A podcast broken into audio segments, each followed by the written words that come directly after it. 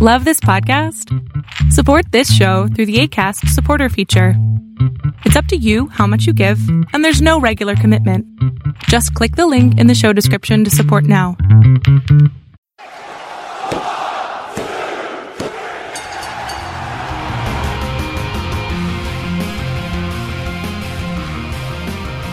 Hey, everybody out there, it's Positively Wrestling. I am, of course, Tim Kennard, and joining me, as always, is the heel to my baby face, the brain to my gorilla, the Hogan leg drop to my savage elbow, Stephen Davidson.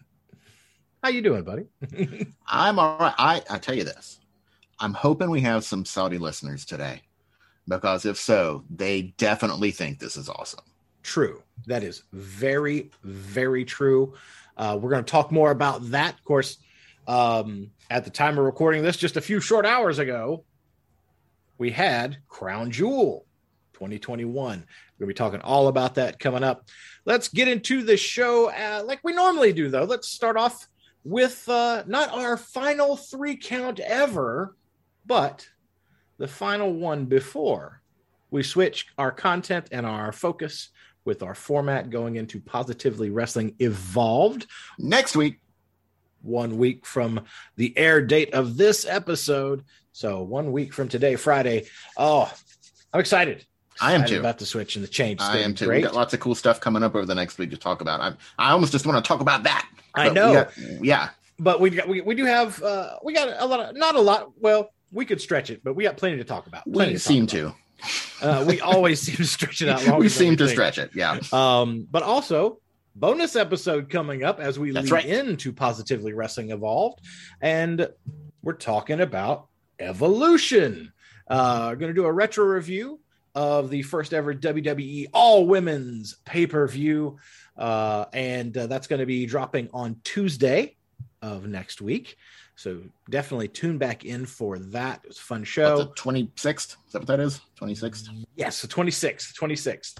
Yeah. Um, but yeah, so big things popping, little things stopping. Positively Wrestling Evolved coming at you. Can't wait. Uh, but let's uh, I, get I was I was at Evolution. I was in the third row, so lots of first hand experience to talk Yes. about for this show. yes, Yeah. So, um, yeah, uh, and my favorite live wrestling event I've ever attended, Evolution.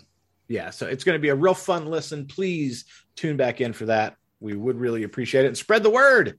We hope that you're sticking with us through this format change. We hope that you're growing with us if you're new listeners. Um, We're We- going to be watching stuff we've never watched before for Yeah. this show. yes, Um, we're growing as wrestling fans for this show, and we would love it if you came along with us. Yes, most definitely. Uh, but let's jump into our three count for this week.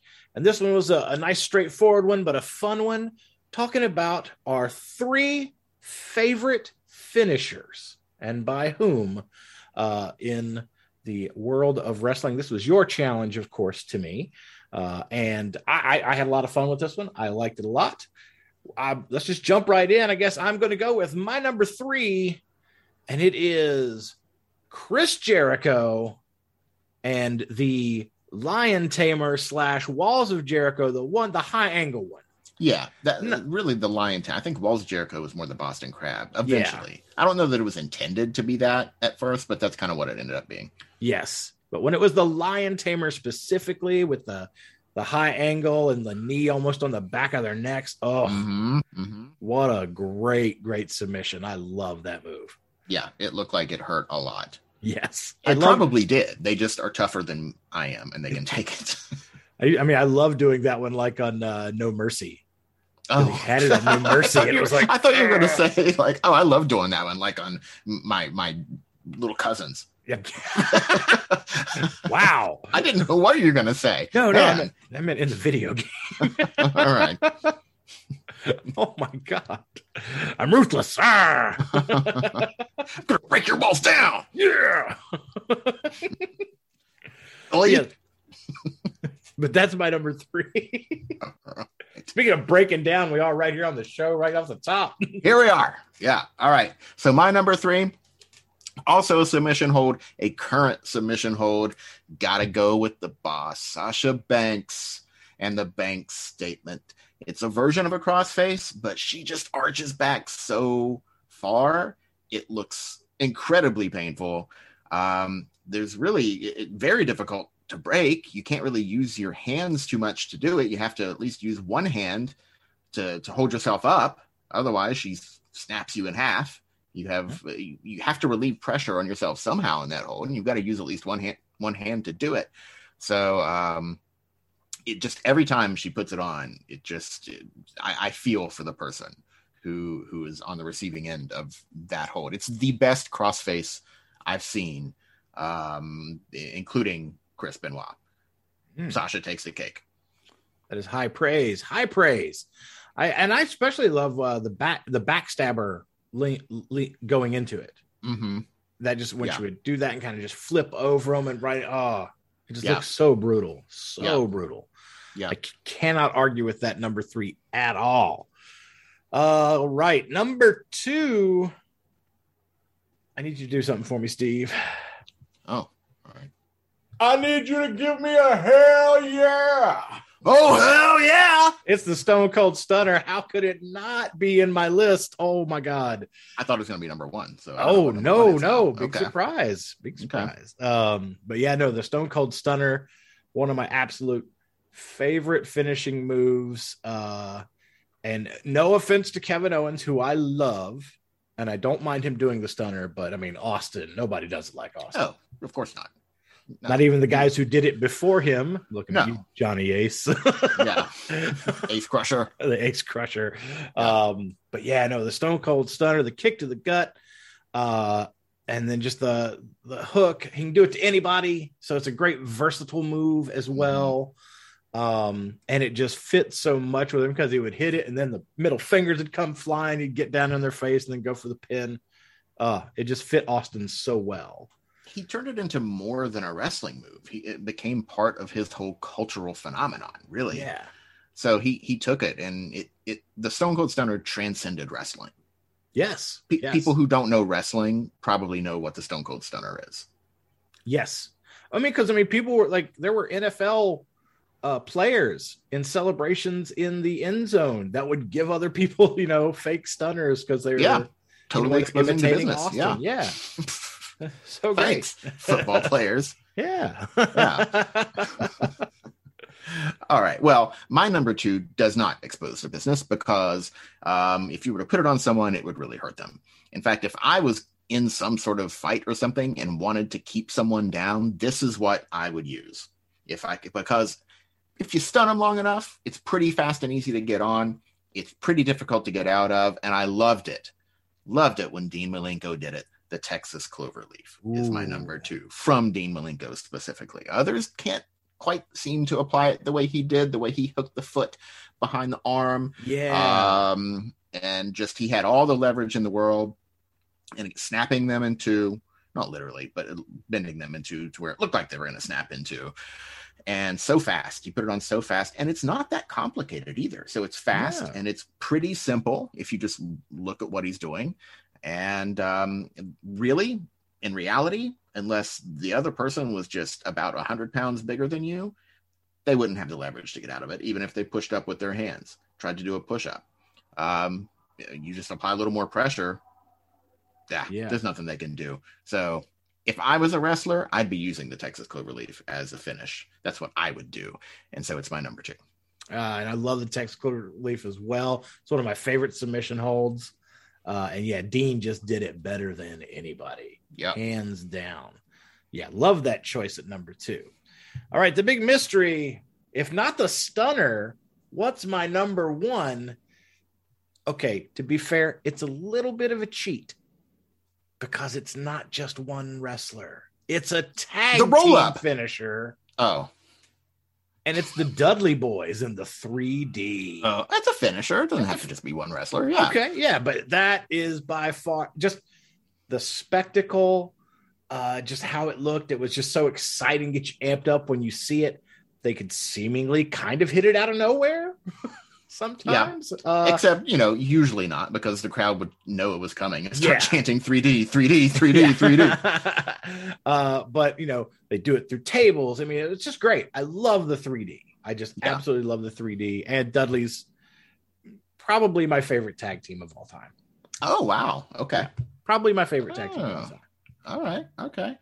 Okay. Yeah. Okay. I can definitely see that. Yeah. And and again, they they made that move synonymous with their whole gimmick and their whole character. Yeah. Um, people wanted to see that move when the Dudleys were out there. Yeah.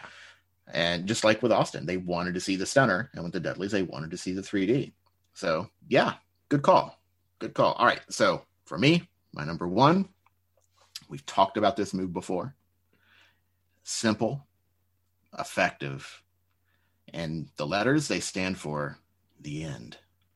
Jake the Snake Roberts and his DDT. Yes. Yes, yes, yes. The When DDT asked what the DDT stands for, he just said the end. And it did. One person, at least in WWF, I didn't see every WCW match he had, but in WWF, one person kicked out of the DDT through his whole run. And that was The Undertaker at WrestleMania 8. Mm. Nobody else ever kicked out of the DDT in the WWF when Jake did it. And it just looks like he he smashes your head and that's it. You're not getting up ever, maybe. Yeah. It- it- Uh-huh. it's it's it's a it's like a concussion basically it's a fourth concussion is what it looked like and you know of course he just told them how to sell it told them how to bump Mhm. and it was safe to my knowledge he never hurt anybody with it except maybe the he, he did hurt steamboat when he DDT'd him on the concrete that one hurt him um but other than that so i guess one guy. And you know maybe one of the greatest of all time. But other than that. Other than that. right. Um but i mean yeah come on the ddt and uh, people oversell the ddt yes.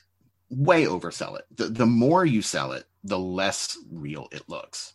And jake calmed everybody down and made sure that they sold it in the way that made it look the most realistic and the most painful. Jake the snake ddt my favorite finisher Yes. And I mean, and I love and it, it definitely I wrestled with that possibly being on my list because I mean it is Jake's DDT just stands above the rest.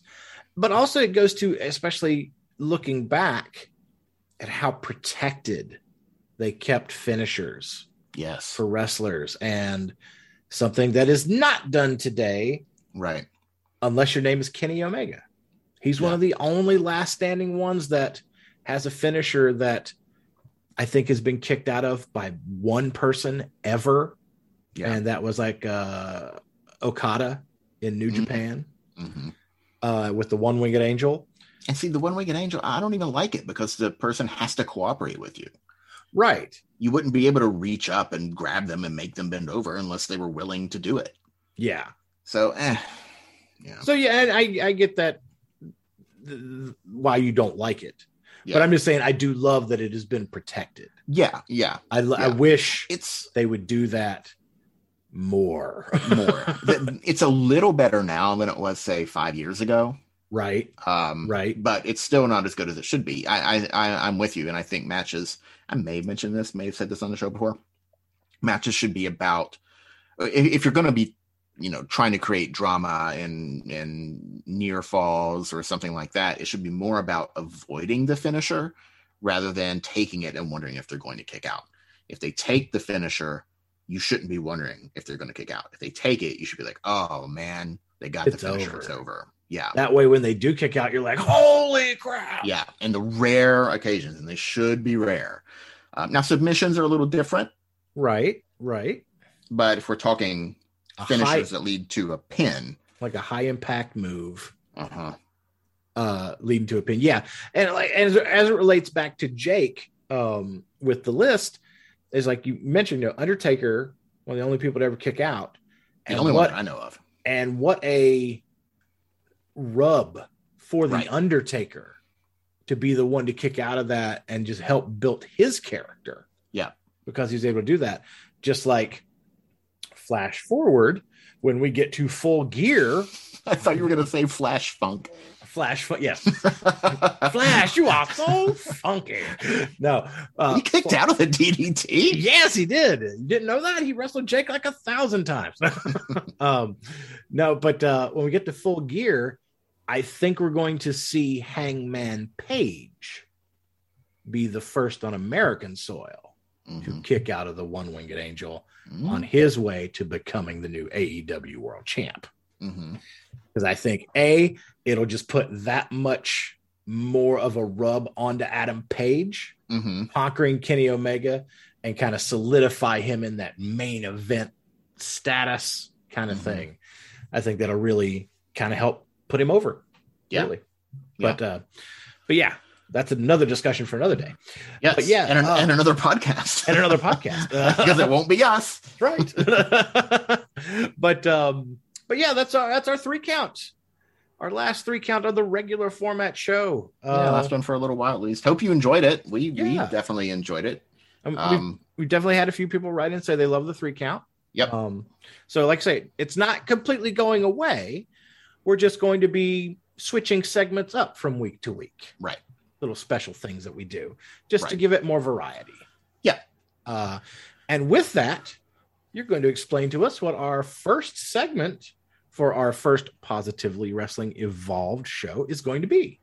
All right, next week we are debuting the new segment, Book It. Remember, Tim, when we were kids in elementary school, we had like that reading program. Yeah. It's called Book It, and we had the little stickers, and they were blue and had the book on it. Yes. It's called Book It. This isn't that. No, no, no. No, we're not asking anyone to read. We wouldn't do that to you. But that is where I got the name for the segment because in wrestling terminology, it means something different. So, what we're going to do when we do book it is whoever is making the challenge will choose two female wrestlers, tag teams, whatever. We're not going to get too crazy. We're not going to book a 12 team elimination survivor series match or anything like that. Keep it fairly simple. Now I got to go know. change my notes. Dang it. Ah, okay. All right. I'll wait no. because I ain't doing that. Um, and it's it's it's very simple. We each book that match the way that we want, and we deliver it the next week. So we have a week to think about it, and we can do it however we want. If we want to give the story that surrounds it, we can do that. Um, if we want to just straight up, this is the match. Uh, there is no story. We just always wanted to see this match. So here it is. Here's who would win. Here's how they would win. We can do that. Just you're in charge of this match. We're having this match. Write it. So that's what we're going to be doing for next week in the debut of Book It. Yes. And uh, I was tasked with picking our first matchup. Mhm. For Since Book I It? did the last three count. Yep. Yeah. And I chose to go with Michelle McCool versus Charlotte Flair. Okay. A couple of uh tall, statuesque, blonde, very toned, uh very, very similar. Yeah. Charlotte's a little a little more muscular, I think. A Little A little more on the power side. Yep. Yep. But uh yeah, interesting. Okay. Yeah. Okay. All right. So- So, we can choose Mhm. uh, whenever we want them to be in their careers. If we want to do it today, or if we want to choose Michelle McCool from when she was in um, the uh, Lay Cool. Layla Lay Cool. hmm Uh, if we want to do Charlotte now, if we want to do NXT Charlotte, we we have complete and total creative freedom to do what we wish with this match when we want it, where we want it, how we want it. Yes. So it should be interesting. So hopefully it will turn out great and you'll love the segment. Yeah. That's what we hope. And we hope we do too. That's the first one doing it. Right. Hopefully Yeah. we won't come back that next week and be like, man, this was tough. Welcome to our final book it. Welcome to our first and final book it. Uh, hopefully that doesn't happen. Hopefully, it doesn't Yeah. Um, but yeah, looking forward to that. I think that's going to be pretty, pretty awesome. Um, yeah. So Michelle Cool, Michelle McCool versus Charlotte Flair. Book it, like it. All right. Uh, let's jump into the show and kick things off. It's not on your sheet, but I definitely want to talk about it. I don't know if you saw this because it was revealed on a podcast first. So I don't know if it's been print or hit the net officially, but um, they have the women's 150 for the PWI. Yes. Yes, I I did do- see this. I do have the Mhm. top 10. Yep. Uh, and I wanted to uh, go through this real quick because I thought it was really cool. Um, number 10, Raquel Gonzalez. Having a I'm hell of a year. I'm okay with that. Totally okay with it. Number nine, Tam Nakano. you know I'm okay with it. A little bit of stardom in there. Gotta love it. Number eight, Io Shirai. Love it. Love it. A little surprised. Not that she doesn't deserve it. It's just, you know, with the whole run with the tag belts. Right. She hasn't had quite the singles run. Yeah. So Yeah. that made it a little surprising for me, but uh, totally she not. was champion for a lot of it, though. A lot of the last. That's year. true. That's Yeah. true. Uh, number seven, and I'm probably going to mispronounce this. Syuri Syuri. Yes. Um, from Stardom. Yeah. again, awesome. More stardom res- representation. That is amazing. I probably would have put Tam above Syuri, but I can see the argument the other way. That's just me, but I'm fine with Syuri being top 10. Number six is the boss, Sasha Banks. Yep. Think about that. She was inactive for almost the whole calendar year and still made PWI's top 10. That's saying something. Well, I mean, the, the WrestleMania match alone. Yep. Yep. You she know? main evented WrestleMania, and it was one of the greatest WrestleMania main events of all time. Yeah. So I- Yeah. you can't really argue any way around that. It's you know, top ten definitely. She Um, she gave Carmella her greatest match ever. Mm-hmm. Mm-hmm. So bet between having that WrestleMania main event and being the best wrestler in the world, yeah, she landed at number six. Yeah, Uh, number five, Thunder Rosa. Little this is the only one I was a little surprised about. Really? I mean, I, I would have put her top 20. I don't know if I'd have had her top 10. Hmm. She had the one match with Britt, but other than that, Uh, well, she has had uh, some other matches we just haven't been exposed to on NWA that were very, very good. mhm, Um, and I think that might be where some of it comes from. okay. Very possible. Because all I hear is everybody's so positive about working with her, being in the room Oh, with yeah. her, and everything. Um, I'm just and- looking from like a television perspective, like a, right, a- achievements on television, because everybody else on this list has a bunch.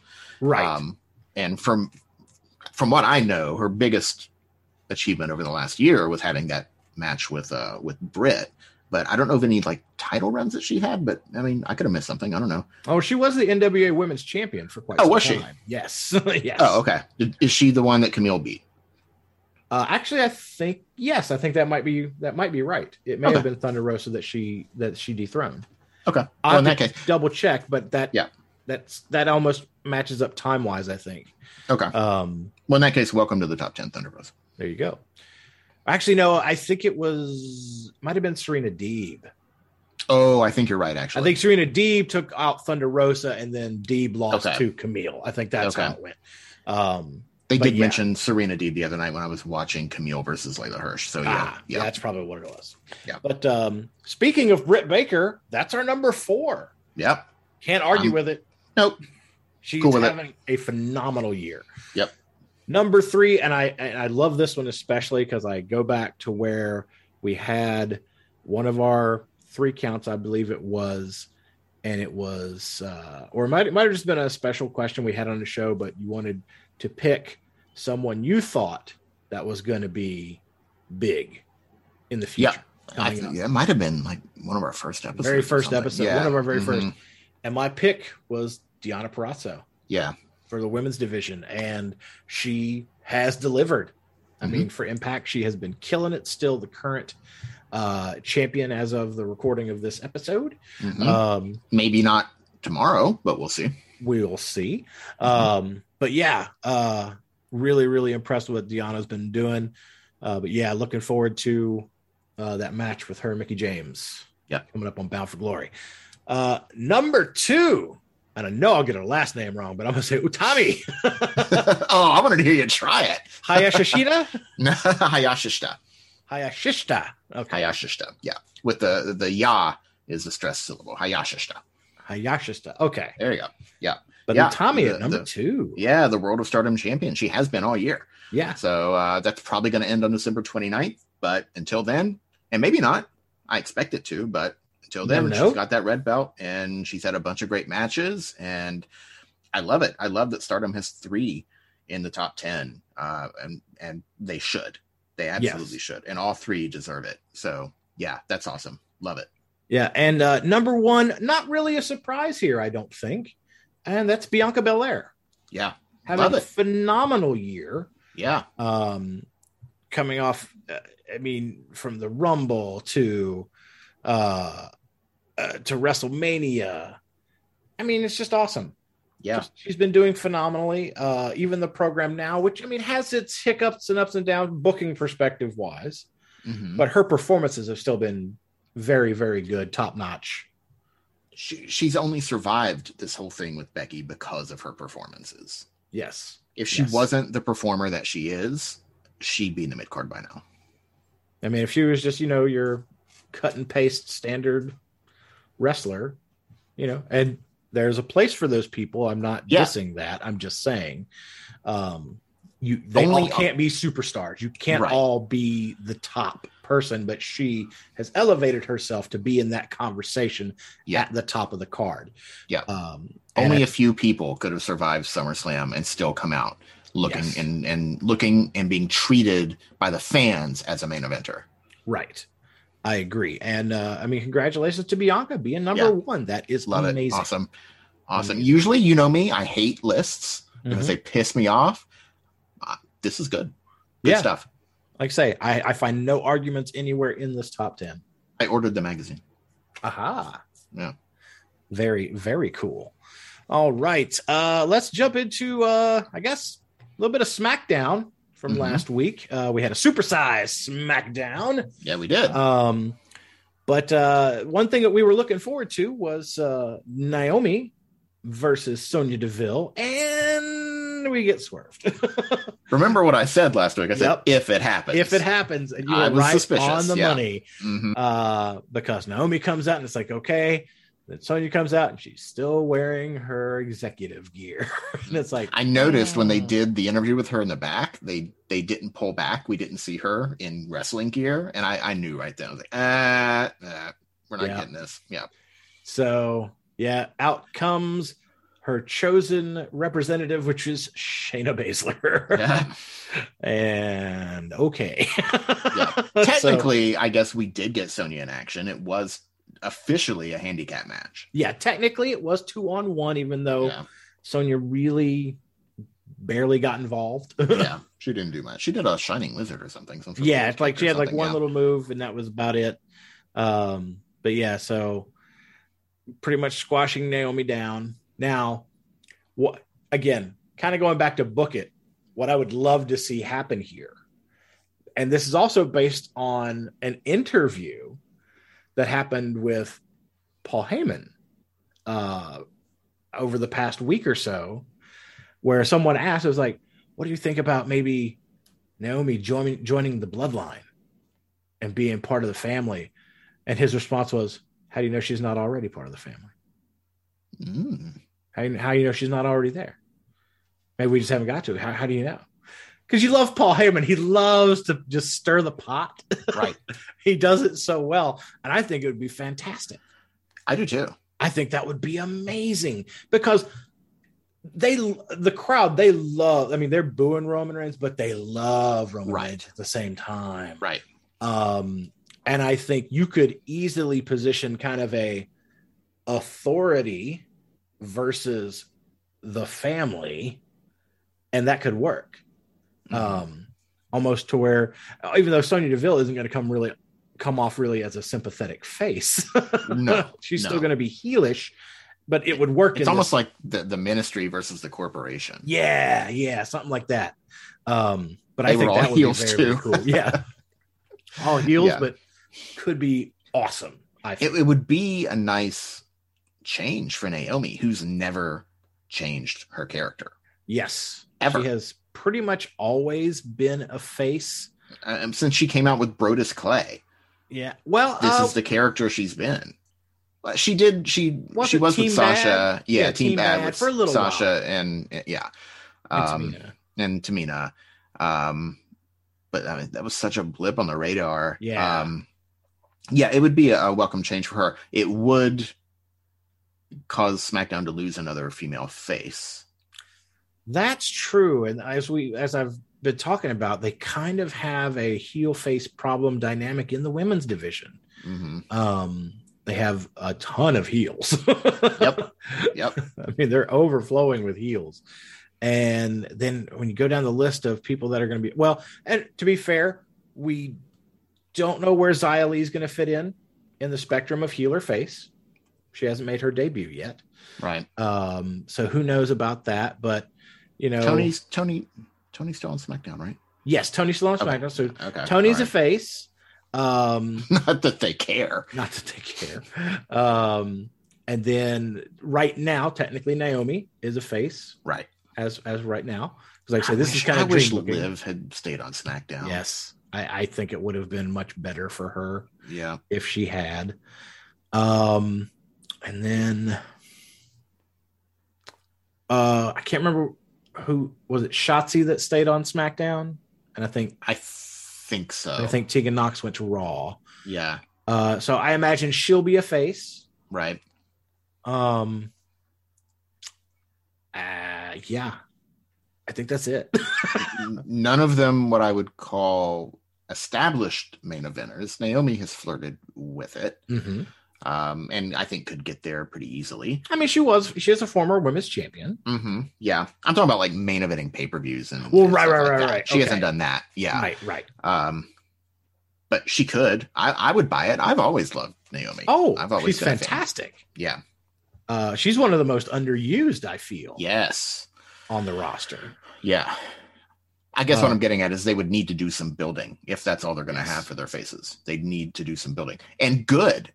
Freaking build some of these Yes, some of these people. Please, Man. please don't make it to where we're just watching Charlotte, you know, dominate everybody till Mania. Right. Ugh. Yeah. Again, with no offense to Charlotte, supremely talented. We're just kind of tired of seeing her with the belt. She's she's it's very much Roman Reigns syndrome hmm from a few Mhm. years ago. It's just she's Yeah. being forced on us, basically. Yeah. Um, yeah. It's not her. Like if, No, if yeah. the tables were turned, if it was someone else and she had never really got a shot, a run, we would be vouching for her right Yeah. now too. It's not about who is in that spot. It's just give somebody else a It's how they've presented it, how they Yeah. put it to us that makes it what we don't like. Yeah. And it's been Uh, that way with Charlotte and Becky, and not so much with Sasha and Bayley, who have had their title runs, but have also stepped back while still on the active roster and let other people have title runs too. But if Charlotte and Becky are on the roster, they're pretty much either champion or in the title picture all the time. Yeah. Now, to be fair, Sasha still gets a, a tremendous reaction. You could easily transition her to a face, even though Yes. I prefer her as a heel. Yes. Um, but she can be a good face. That's you know, she can pull it off. It's not not that big a deal. But I And just prefer her in the heel role. And they might do that. And if they do that, that will keep them from having to build somebody else. That's true. And plus, you got to think we got Bayley who will be returning Right. eventually. And given the run that she had, I can't imagine she comes back as a face. No, I can't imagine either. I mean, she'll get a not. huge Yeah. pop the first time Right. back. and then she'll crap all over the, the crowd and get her heel heat right back. Yeah, right back. She's not afraid to be a heel. No, no, not even in the slightest. No. so who knows? But let's let's talk about something that was very awesome. Yeah. Speaking of, Speaking of awesome, Yeah. uh, in our super-sized show, we had two things that I, in the 30-minute run over, there were two things I thought were awesome, and one Yeah. of them was this tremendous match between Sasha and Becky. it was Oh, flawless. My goodness, it was great. It was just from beginning to end. It was flawless action, drama, suspense, character. It was everything I love in wrestling. It wasn't that long ago we did our three count on our favorite SmackDown matches. If this had happened before that, it would have been on there. It would have been one of my top three. Mm, yeah. It was it was incredible. Yeah, definitely one of my favorites from the year, no Yeah. question. And I think really benefited from the no commercials during the Yeah. overrun hmm because you didn't have to have a break in the action with commercial that could have taken you out of the match a little bit, hmm as commercial breaks can do. Um, but no, I thought again, like you say, it was flawless. It was fantastic. It was like a pay per view match. Yeah, no, it, I mean, yeah, this is this is main event pay per view worthy, no question, no question. and a, and a big pay per view, not you know, yeah, not like this is a big four pay per view main event, hands Yeah. down. This could have that this could have easily been a WrestleMania main event. Yeah. it was it was that good. Yes. Yep. Fantastic. Um, the other thing I love during the overrun that I have to call out is the contract signing. Yeah. With Lesnar and Reigns. And I I've gotten to the point where I kind of loathe the contract signings because they do it all the time now. and it's the same thing The every same time they get into a fight and then boom, boom, blah, brawl, blah. boom, boom, brawl, Mhm, whatever. yeah. But I loved this just because of the whole Heyman dynamic Mhm. with him being torn between, or seemingly uh, torn between the two uh, uh, wrestlers, and how you know Brock just signs it, and then Roman calls him a dumbass, and he's like, "You didn't even read it." He's like, "I read it this morning with my advocate, Paul Heyman, dumbass." and, then- and I'm just like, "Oh, it's getting, it's so good." It, I, Yeah. I've loved every step of this Yeah. every step of uh, Lesnar versus Reigns, with Lesnar being the face, has Yeah. been tremendous. It's, with it's Heyman stuck great. in the middle. Yeah. Um, yeah. Yeah. It didn't go the route that they always go. Yeah. It took a twist. It Uh, gave us it- something different. The the the the pen was mightier than the sword Mhm. in this segment. Most Uh, yeah, it was great. The reaction from everyone, really, including me. like I, I kind of went, oh, yeah. I popped good. huge for it, man. It was great. It was Yeah. fantastic. SmackDown was great. We're we're not talking about a lot of it because most of it gets rolled into Crown Jewel, but Right. SmackDown was great. Yeah, this week SmackDown, I thought was tremendous. Mhm. Um, honestly, I think Friday night as a whole was tremendous because we're going to talk about some AEW now. Friday's Rampage. become kind of like my favorite night for television. Yeah, Yeah, uh, Rampage and with the Rampage buy-in, you talk about some Yeah. stuff that was just incredible. Yep. Le- I mean, well, during the buy-in, since it happened first, w- Bryan Danielson versus Minoru Suzuki, hmm one of my favorite matches of the year. it was Uh, hard hitting, stiff. stiff, brutal, just oh my god! They weren't pulling their their. I was gonna say punches, but kicks. They weren't pulling their kicks. Or the Uh, forearms that the fore- oh, forearm. Oh, that- My favorite moment in the match was that first real big forearm that Suzuki hit Danielson with. That just and Danielson just dropped, yeah, just just crumpled to the mat. That right there, that was my favorite moment in the match because we have people who don't sell you know, destroyers. They Yeah. they lay there for five seconds and then, oh, I'm fine. I just landed on top of my head. My neck should be broken. I'm fine. Um, and here's Danielson selling a simple forearm to the face, Mhm. like he'd just been hit by the Honky Tonk Man's guitar. And I don't know why that's the reference that came into my head. I love it. grew up on it. 80s wrestling. right. yeah. Um, but that's what it was like. He really sold that. And and um, I, I I have one criticism of the match, but one criticism of that match is nothing. Like, yeah, Because they made it feel like a real fight. yeah. I mean, you, oh, like I say, it was just so hard hitting. It was great. And as we were talking about it over the weekend, the other thing I really, really loved only one near fall spot Yeah. in the entire match. Mhm. Some matches rely on near falls for drama too Mhm. much. Yeah. They overdo it. Like we Yeah. were talking about with finishers getting kicked out of, and that, that Mhm. rolls into it. That's part of it. Yeah. Uh, but just one near fall. it, it, it makes it makes more well, i'll say it this way it makes less sense to depend on near falls in matches that aren't for something they're not for a title or Yeah. for a tournament final or something like that and this was just a straight up one-on-one match nothing at stake Yeah. so tell a different story and they did Yeah. And it was amazing. Uh, Yeah. Again, I, been gushing about that one all week. Yeah. Absolutely loved it. Pe- people are probably wondering the the one criticism I did have is that they they seem to reset the match a few times where they started to build momentum and build momentum and then they would just kind of stop and go to the separate corners and look at each other and start from scratch again. I did think that did kill the build of the match. Um, but it, I mean, honestly, it, it's fine. It's not Yeah. that big of a criticism. It sounds bigger than it felt to me. It was like, oh, here we go again. But then once I got back into it, Yeah. it was fine. And the last 60 seconds was fast paced and unpredictable, and suddenly the match was over. It was over. It was like, oh wow. Yeah. Yeah. It was like an RKO. It was out of nowhere. Yeah. but it was fantastic. Absolutely loved it.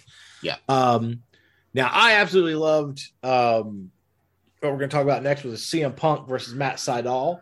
Uh huh. Uh, I know you didn't love it as much as me.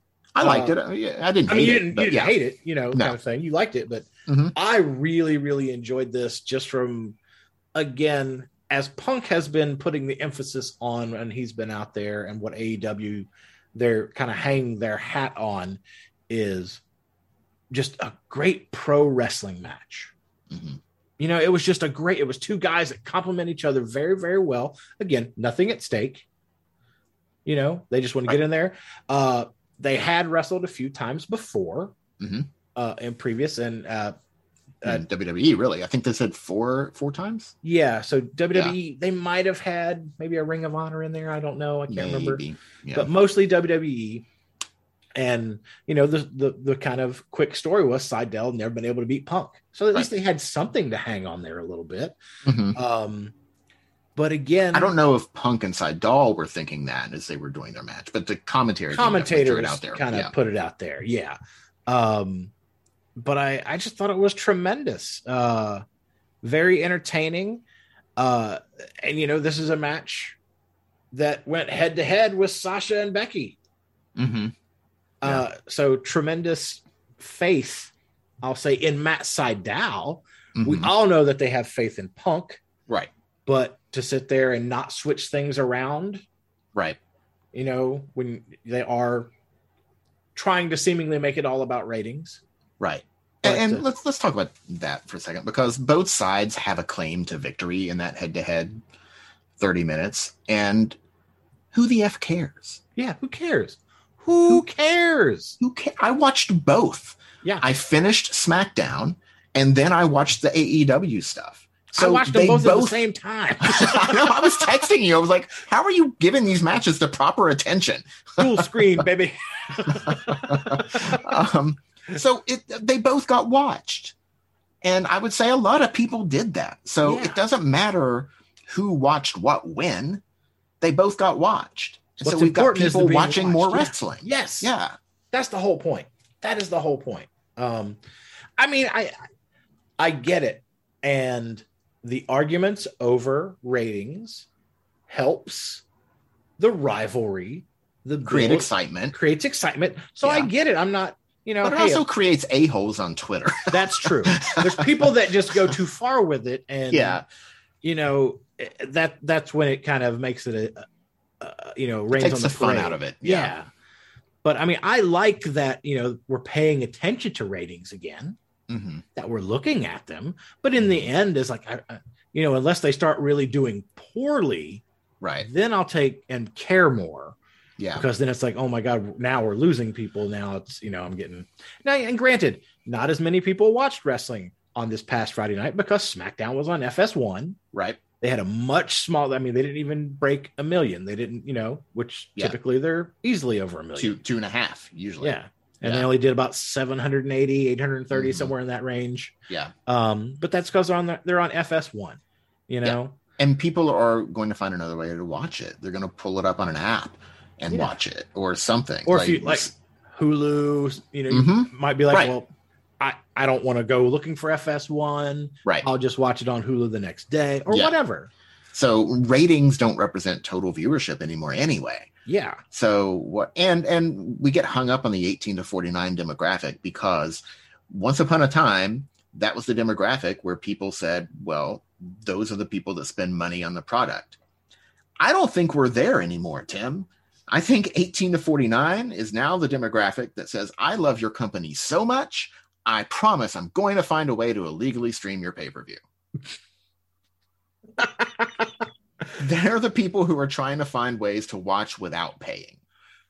I, I I'll say that there's probably some of that, but I think that's the minority. I don't I don't it's think that's the overwhelming because I mean, when you think about how many people in this world are 18 to 49 years old, uh, and keeping in mind that ratings are a small sample size of who actually watches these programs, right. uh, based on Nielsen ratings and everything, uh, I think that that's a very skewed assessment. I think the younger, the younger segment of that 18 to 49 are that that may be true, yeah, but I think when you get to the 25 and over, which is probably where your real spenders are, right, as far as who has the financial capability to do it, right, um, they are those are the ones that are actually spending the money. yes, yes. But- so I guess it breaks down to who has those younger fans and who has those older fans in that quote unquote young demographic. I, I by the way, I'm a fan of being included in the young demographic. yes, yes, I'm I'm happy to still be in there Clock's ticking. for a few more years. right. Yep. Oh, my knees hurt. Anyway, uh, uh, but yeah, no, I skipped the gym today to watch a pay per view. I didn't have time. That's right. didn't have time to go today. I was like, man, it's starting soon. Uh, but yeah, CM Punk picks up the victory over Sydal in what I thought was a fantastic match. Uh, we also had a, a good match between uh, Ruby Soho and the Bunny. Yeah. So, pick, Soho picking up the victory. Um, Mhm. I don't like her music. No, you don't. No, I think it's it's a little silly. Hmm. We need music for Ruby Soho. Okay, I got it. Ruby, Ruby, Ruby Soho. Like what? That's what you came up with? Okay. Yeah. Well, actually, just to be fair, and I guess you're unaware of this, she actually took the name from the song. They didn't make the song Really? her. Yes. I didn't know that. Yes. That's from Okay. I, I I'm pretty again, I'm 99.9% sure I'm right on this because I was reading Okay. an interview with her. Mhm. Uh, and I, I want to say it's from one of her favorite punk bands. Might be Rancid. May I can't Mhm. remember who, but she took the name from the song. So, okay. Now I'm not hundred percent sure that the theme song she's using is the song Is- she took the name from. hmm I might be getting that wrong, just because I'm not up on my punk music. Yeah, neither am I, obviously. So, um, so, but I'm pretty sure that's correct. If we're incorrect, somebody hit us up in the comments in uh, email. Let us know. Uh, I'll, I'll look What's into that it. email? Uh, it's POS Wrestle. POS Wrestlecast at uh, gmail.com. Uh, And believe me, some very angry punk fans out there are happy to use that email address right now. please, I'll take anything. Get hate mail, whatever. give give me something to use on the show. Um, but but yeah. Uh, but anyway, let's move on to Dynamite, uh, which was on Saturday uh, this week and this upcoming week as well.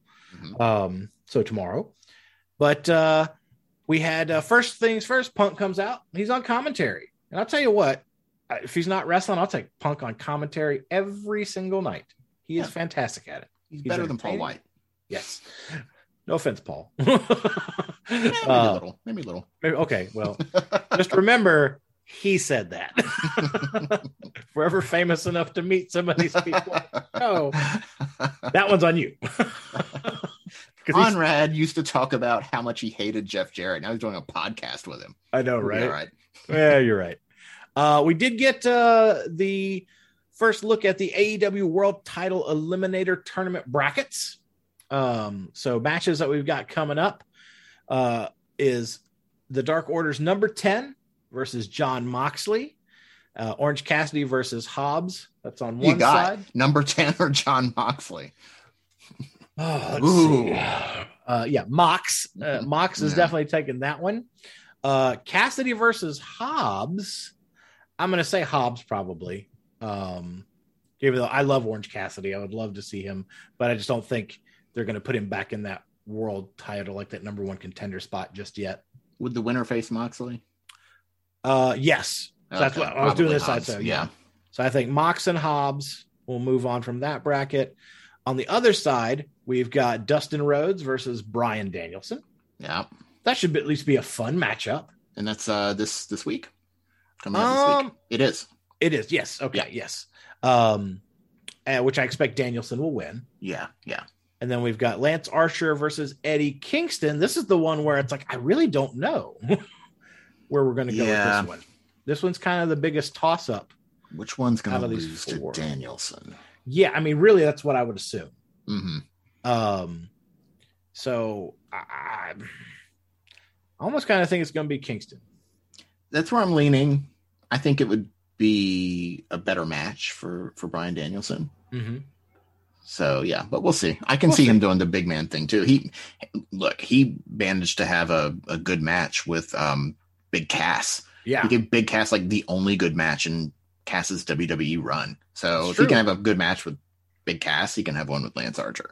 and Cass screwed it up and got himself fired. Um, but Mhm, anyway, yep. uh, that's another story. But he's doing good things now. Props to Big Cass getting back correctly on the horse. He dealt with Mhm. a lot of demons.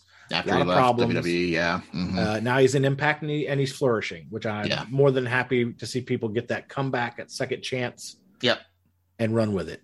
Um, yeah. So now we talked about last week the supposed leak of the picture of you know Tony Khan working on the card. right. He yeah, he talked about that. Now, one of the matches that he had on there, because he and when in, when they interviewed him about it, he didn't deny anything that he wrote down. He didn't say no, these aren't the card. He didn't confirm it, but he didn't deny it either. Um, but one of the matches on there suggests what the finals of this will be. Again, I'm not going to go into it because some people might not want to know, so I'm not going to do any kind of spoilers. hmm Um, but uh, I won't be unhappy. I, I- I'll be like, okay, I cool, I see it. So, Yeah. Okay. uh, and it'd be a good match, I think. Anyway, uh, we also got, uh, as I really, really wanted, we're going to get a continuation of this feud. Serena Deeb and Hikaru Shida going to keep going at it. Uh, Serena was doing an interview in the back, and Shida attacked her. It was great. One of the best things that came out of this was the comment that Punk made very slyly while this was going on on commentary. It was like, man, look at that gorgeous head of hair on Serena Deeb. yeah. if you know, you know, and it's awesome. I thought that was a great little inside joke. Um, now, next up, we had uh, something that you didn't particularly care for in the booking department. Penelope Ford taking on Kiera Hogan. Yeah. Penelope Ford picking up the win. I tap out too. Yeah. Yeah. Look, Penelope Ford is is working hard. I can see that. But she needs more work. She needs more time to to improve her game. And Kiera Hogan is kind of there. Yeah. Um I, I think Kiera should have gotten the win here. They they they brought over this champion from Impact and and they're just kind of throwing her to the wolves. True. Now, uh, to be, I guess not fair, but more transparent here, um, the match started out slow, but they did kind of fall into a rhythm. It ended up being a decent match, even though, you know, we questioned the booking decision for who went over. But when I look at it also, Kiera's not officially all elite. She's I thought she was. I don't think she's officially signed with All Elite. I have you have to double check me on that, but I don't think she's actually on an All Elite contract. I think she's officially signed, possibly by NWA, and is on loan since she's no longer with Impact. I could be wrong. Um And as you look for that, it'll destroy my argument. What my what my argument would be is like Penelope is officially signed all elite. So right. that would kind of make more sense that they put Penelope over in that instance. Again, I Um, could be wrong if I've read wrong. Excalibur said on Dark on September 28th that she had signed Okay. with AEW. Okay. So she did officially sign. Okay. According to Excalibur. Yeah. Which I mean, I would assume he would know. Yeah. Um, so yeah, in that case, no, you're right. It does. You have this person you've brought over, and you're not really using her as much more than enhancing your other talents at this point. Yeah. Yeah. Um, a high Yeah. level enhancement talent, really Yeah. high profile enhancement talent. So yeah, and but no, she, she's a great character. She's good in the ring, but she's really good with character. yeah, no, she was tremendous in Impact. Yeah. Like I say, at a tag team champion. Mhm. Um, really looking forward to what's going to happen in NWA with her and Mickie James. I think that's Mhm. going to be tremendous. Can't wait for that. Yeah. But yeah, just didn't. Yeah, Penelope going over just doesn't make a lot of sense. I know they have been focusing on Penelope and the bunny lately, Yeah. um, but still, So have a different match. yes, have a different Yeah. match. Oh, we also had uh, Bryan Danielson taking on Bobby Fish. Again, really good match. I Solid. like I like that Danielson won with a, a different submission Mhm. with that kind of heel hook that he put on him. I thought Yeah, that was the great. heel hook. Yeah. Yeah, that's Uh, what he almost made uh, Jericho tap out with in his first NXT match. Ah, Yeah. okay. That was the match that won me over to to Daniel Bryan at the time. Was that Ah. match? Yeah. But yeah, so I thought that was entertaining and really, really good. And uh I really like they had a Hangman Adam Page promo for Full Mhm. Gear, and this was really well done. As far as him coming out and just having that main event level promo to hype a title match coming up, I thought it was great. It was really good. Um I think Adam Page is main event ready. I think he is ready to run with the big belt and be the face of the company for a while. I, I think he's primed to do it, and I, I, I, I think he's the best choice right now. Honestly, Mhm. I think it's great. Mhm. Yeah. Yeah. I think it's probably going to happen. And then uh, last thing, we had a really fun trios match: the SuperKliq versus the Dark Order. I thought this was really fun. Again, it's a spot fest because you've Okay. got Adam, I didn't see this one. So. you got Adam Cole and the Young Bucks versus Evil Uno, John Silver, and I cannot remember the third Dark Order member, but those regardless. Um, Negative one. No, not negative one. Yikes. Um, even though Amanda Huber Artem would do it. is all elite. Um, yes, I saw that. Yeah. and I'm sure negative one would totally he would do it. He'd get in there. Yeah. He wouldn't care. But it did have one of my favorite moments from a comedy perspective because uh, the SuperKliq does this thing where it's like a little trios move. Adam Cole, yeah, the kisses on the cheek. Uh, and they went for this spot, but the Dark Order had gotten rid of the Young Bucks. So it was John Silver and either Evil Uno, I think it was Evil Uno, and they kissed him on the cheeks and had him Cole just like, no. And the look on his face of disgust was great. Was Yeah. great. And I'll tell you right now, Evil Uno is underrated. He is intensely entertaining.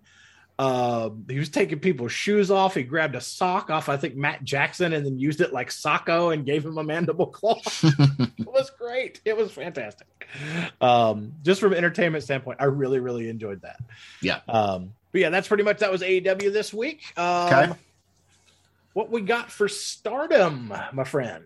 Not a whole lot. They did have a few shows last weekend, but they've only posted one in full and and only a couple matches from the second one. They're really slow this week. I don't know what's going on.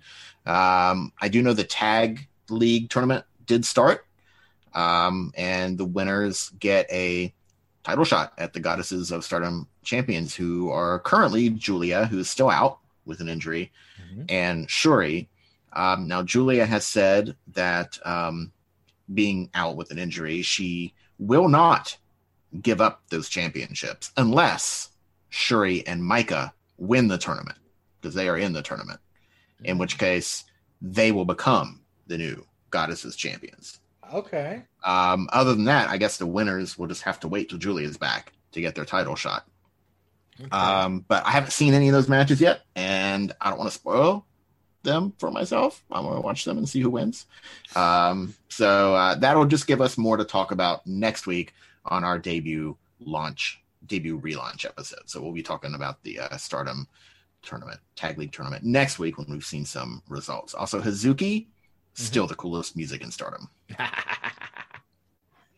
But that's I all. like that's it. really it. There's not a whole lot yet, but we'll have plenty next week because we'll have some of those tag match results. Yeah, so uh, don't fret. It's just a one week thing. Not a lot to talk about with Stardom this week, but next week there will be plenty.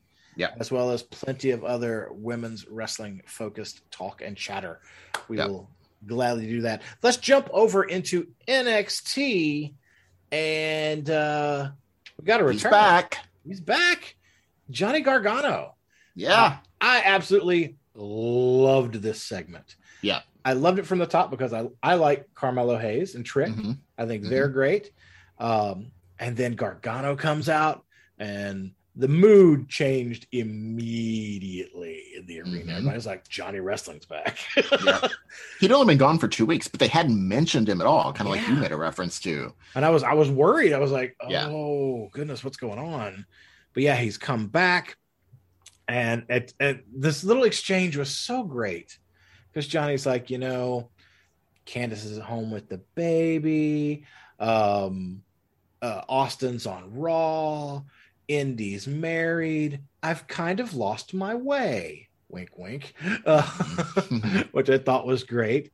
Yeah. And then then Trick kind of gets a little heelish here with the way they kind of position those to be the bad guys in the situation. Oh, they're definitely heels. Yeah. hmm with talking about uh, wanting to go around, or no, with uh, his daughter being in his DMs, of course, referring to Indi Hartwell, hmm Uh, right. right. not his unborn child, not his unborn child, um, but uh, referring to Indi being his DMs, how she'd like to have uh, some trick, and lo and behold, out of nowhere, standing right behind them is Dexter Loomis.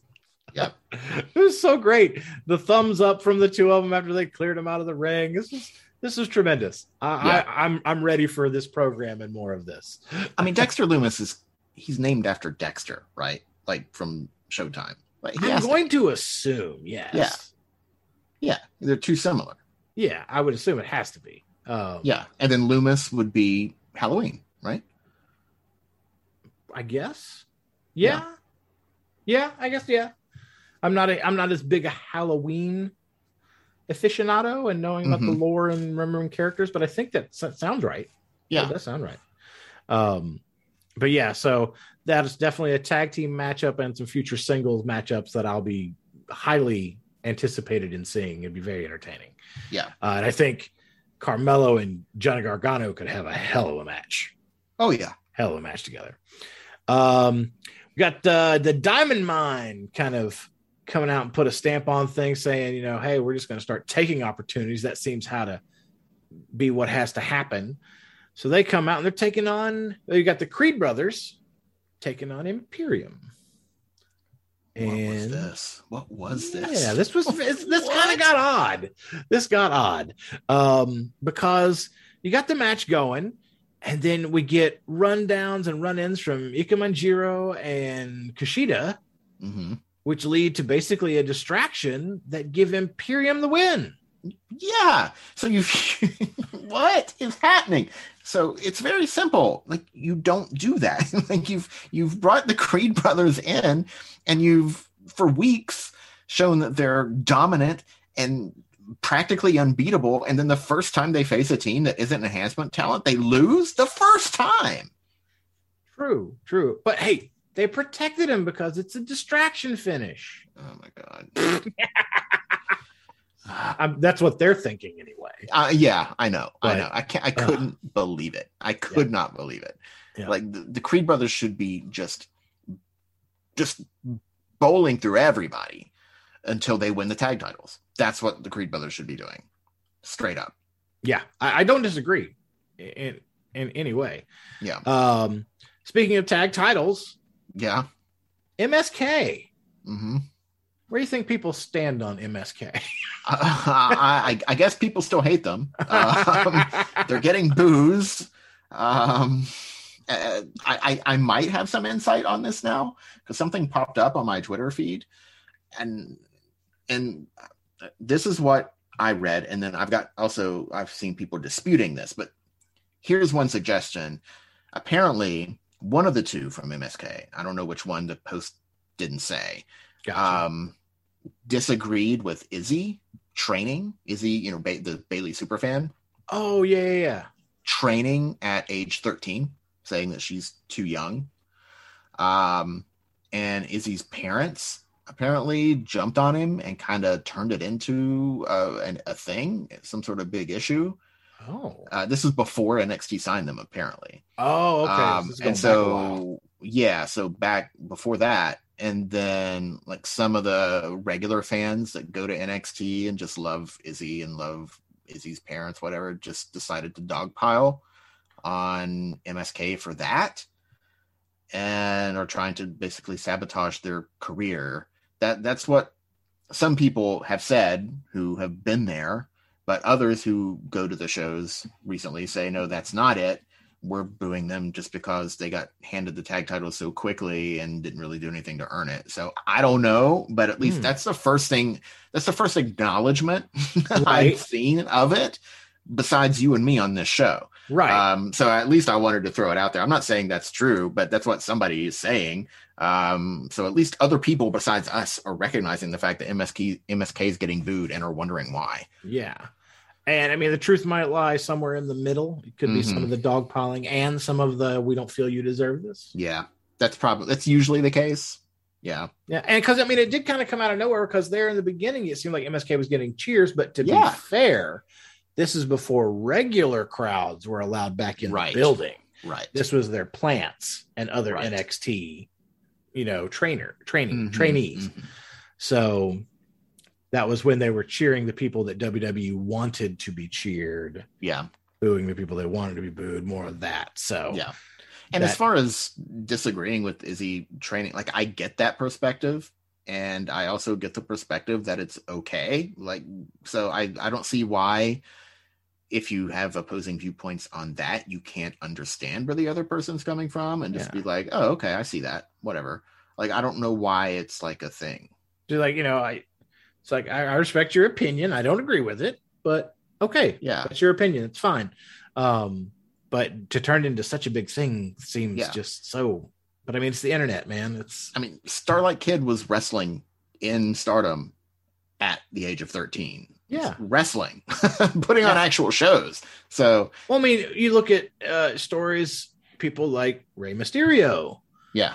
You know, growing up in Mexico, he started at a very, very young age. yeah. and was wrestling matches in Mexico at probably 12, 13, 14 years old. Yeah.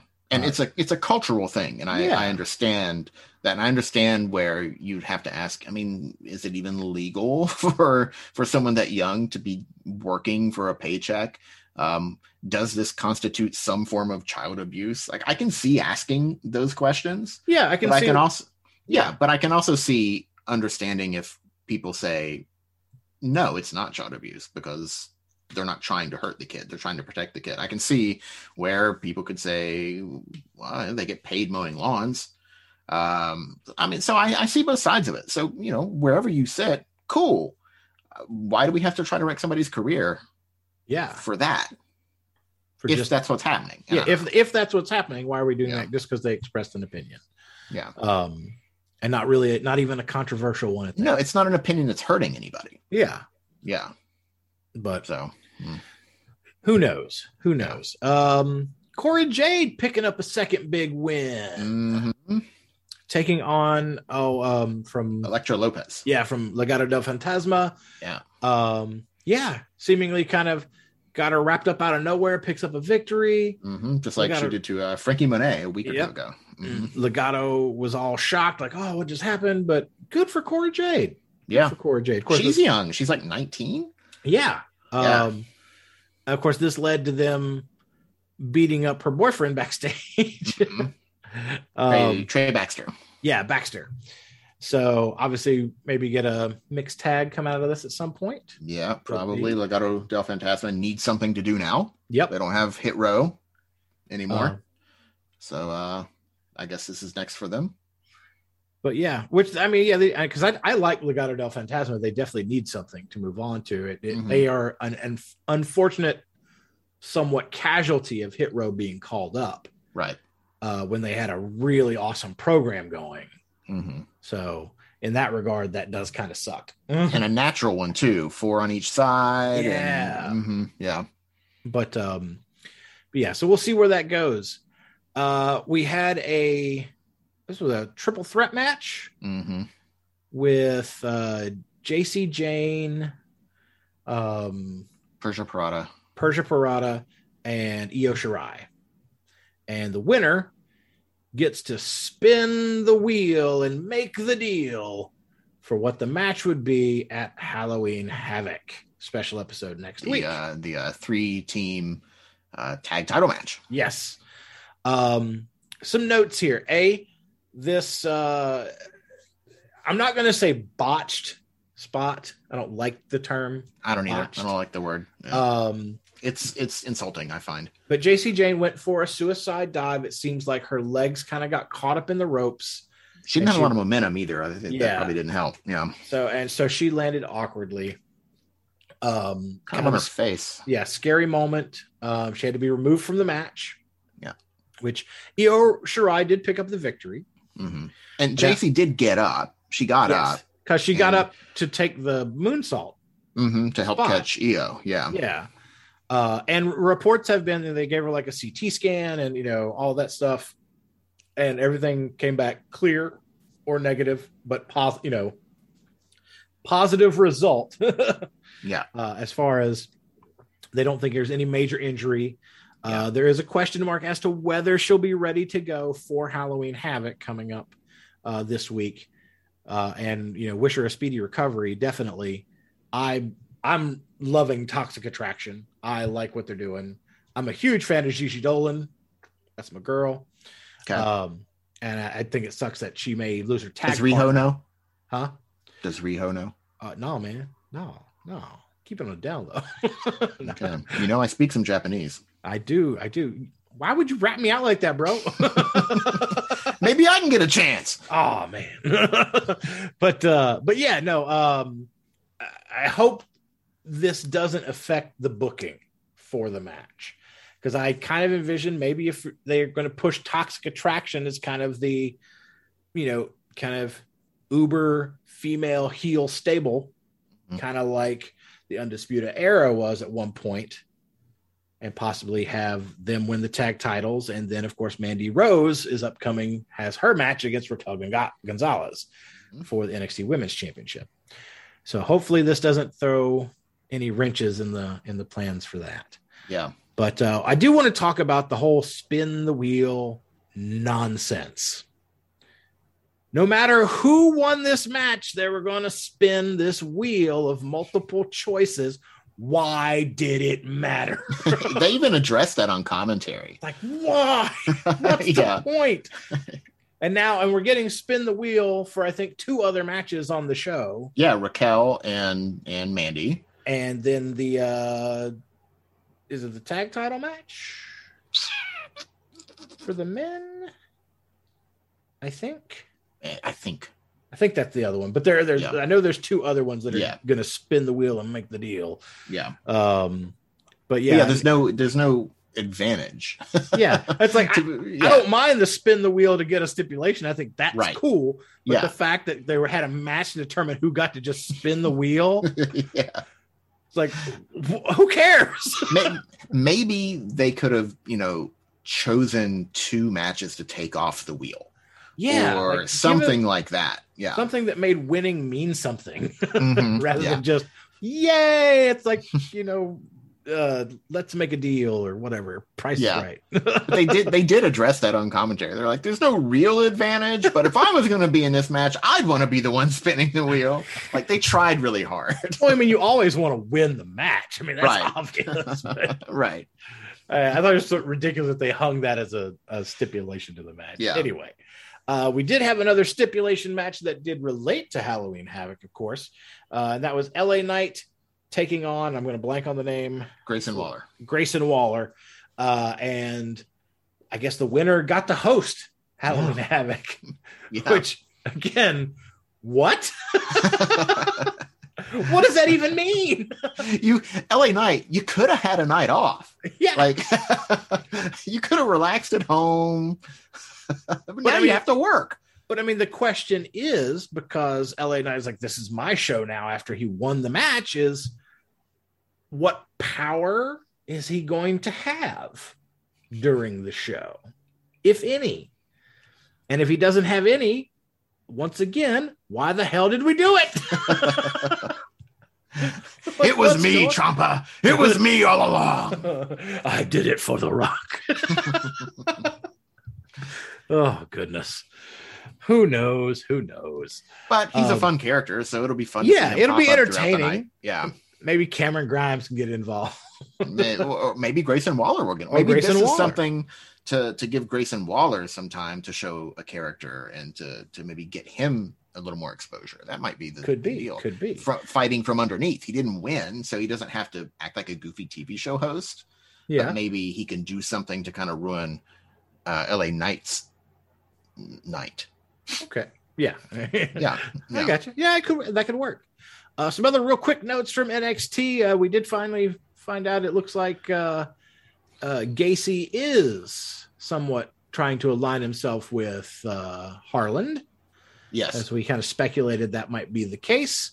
Um, and uh, also uh, some more good good build for Bron versus Ciampa in their uh, tag match. I thought that was great. Um, Expecting a new champion.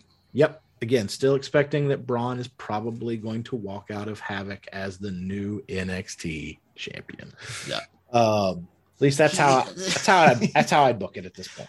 Right, right. I still I still can't get over they changed his name yet. He still talks, acts, moves, sounds, looks, and wrestles like a Steiner. like both he, of them. he even does the recliner, the Steiner recliner. He- the the gorilla press into the power slam. Yep. Yeah. And when he does these moves, what does the crowd do? They bark. they bark. Yeah. Come on. Come, you're not mm. fooling anyone. Rechsteiner was such a cool name. Yes, yes. And I and maybe and I'm probably giving WWE way too much credit in this, but maybe they did it so that when they eventually debut him on the main roster, they can switch the name back and reference the Steiner name. Well, why why couldn't they do that anyway? Well, again, I, I and again, I, I don't know for sure, but in my head, I still have this mentality where I think the mindset of Vince and the head people at WWE think of NXT as something that your normal Raw and SmackDown viewers don't watch. Mhm. Like, I really think that's how they look at it. But he couldn't still have the same name in both places.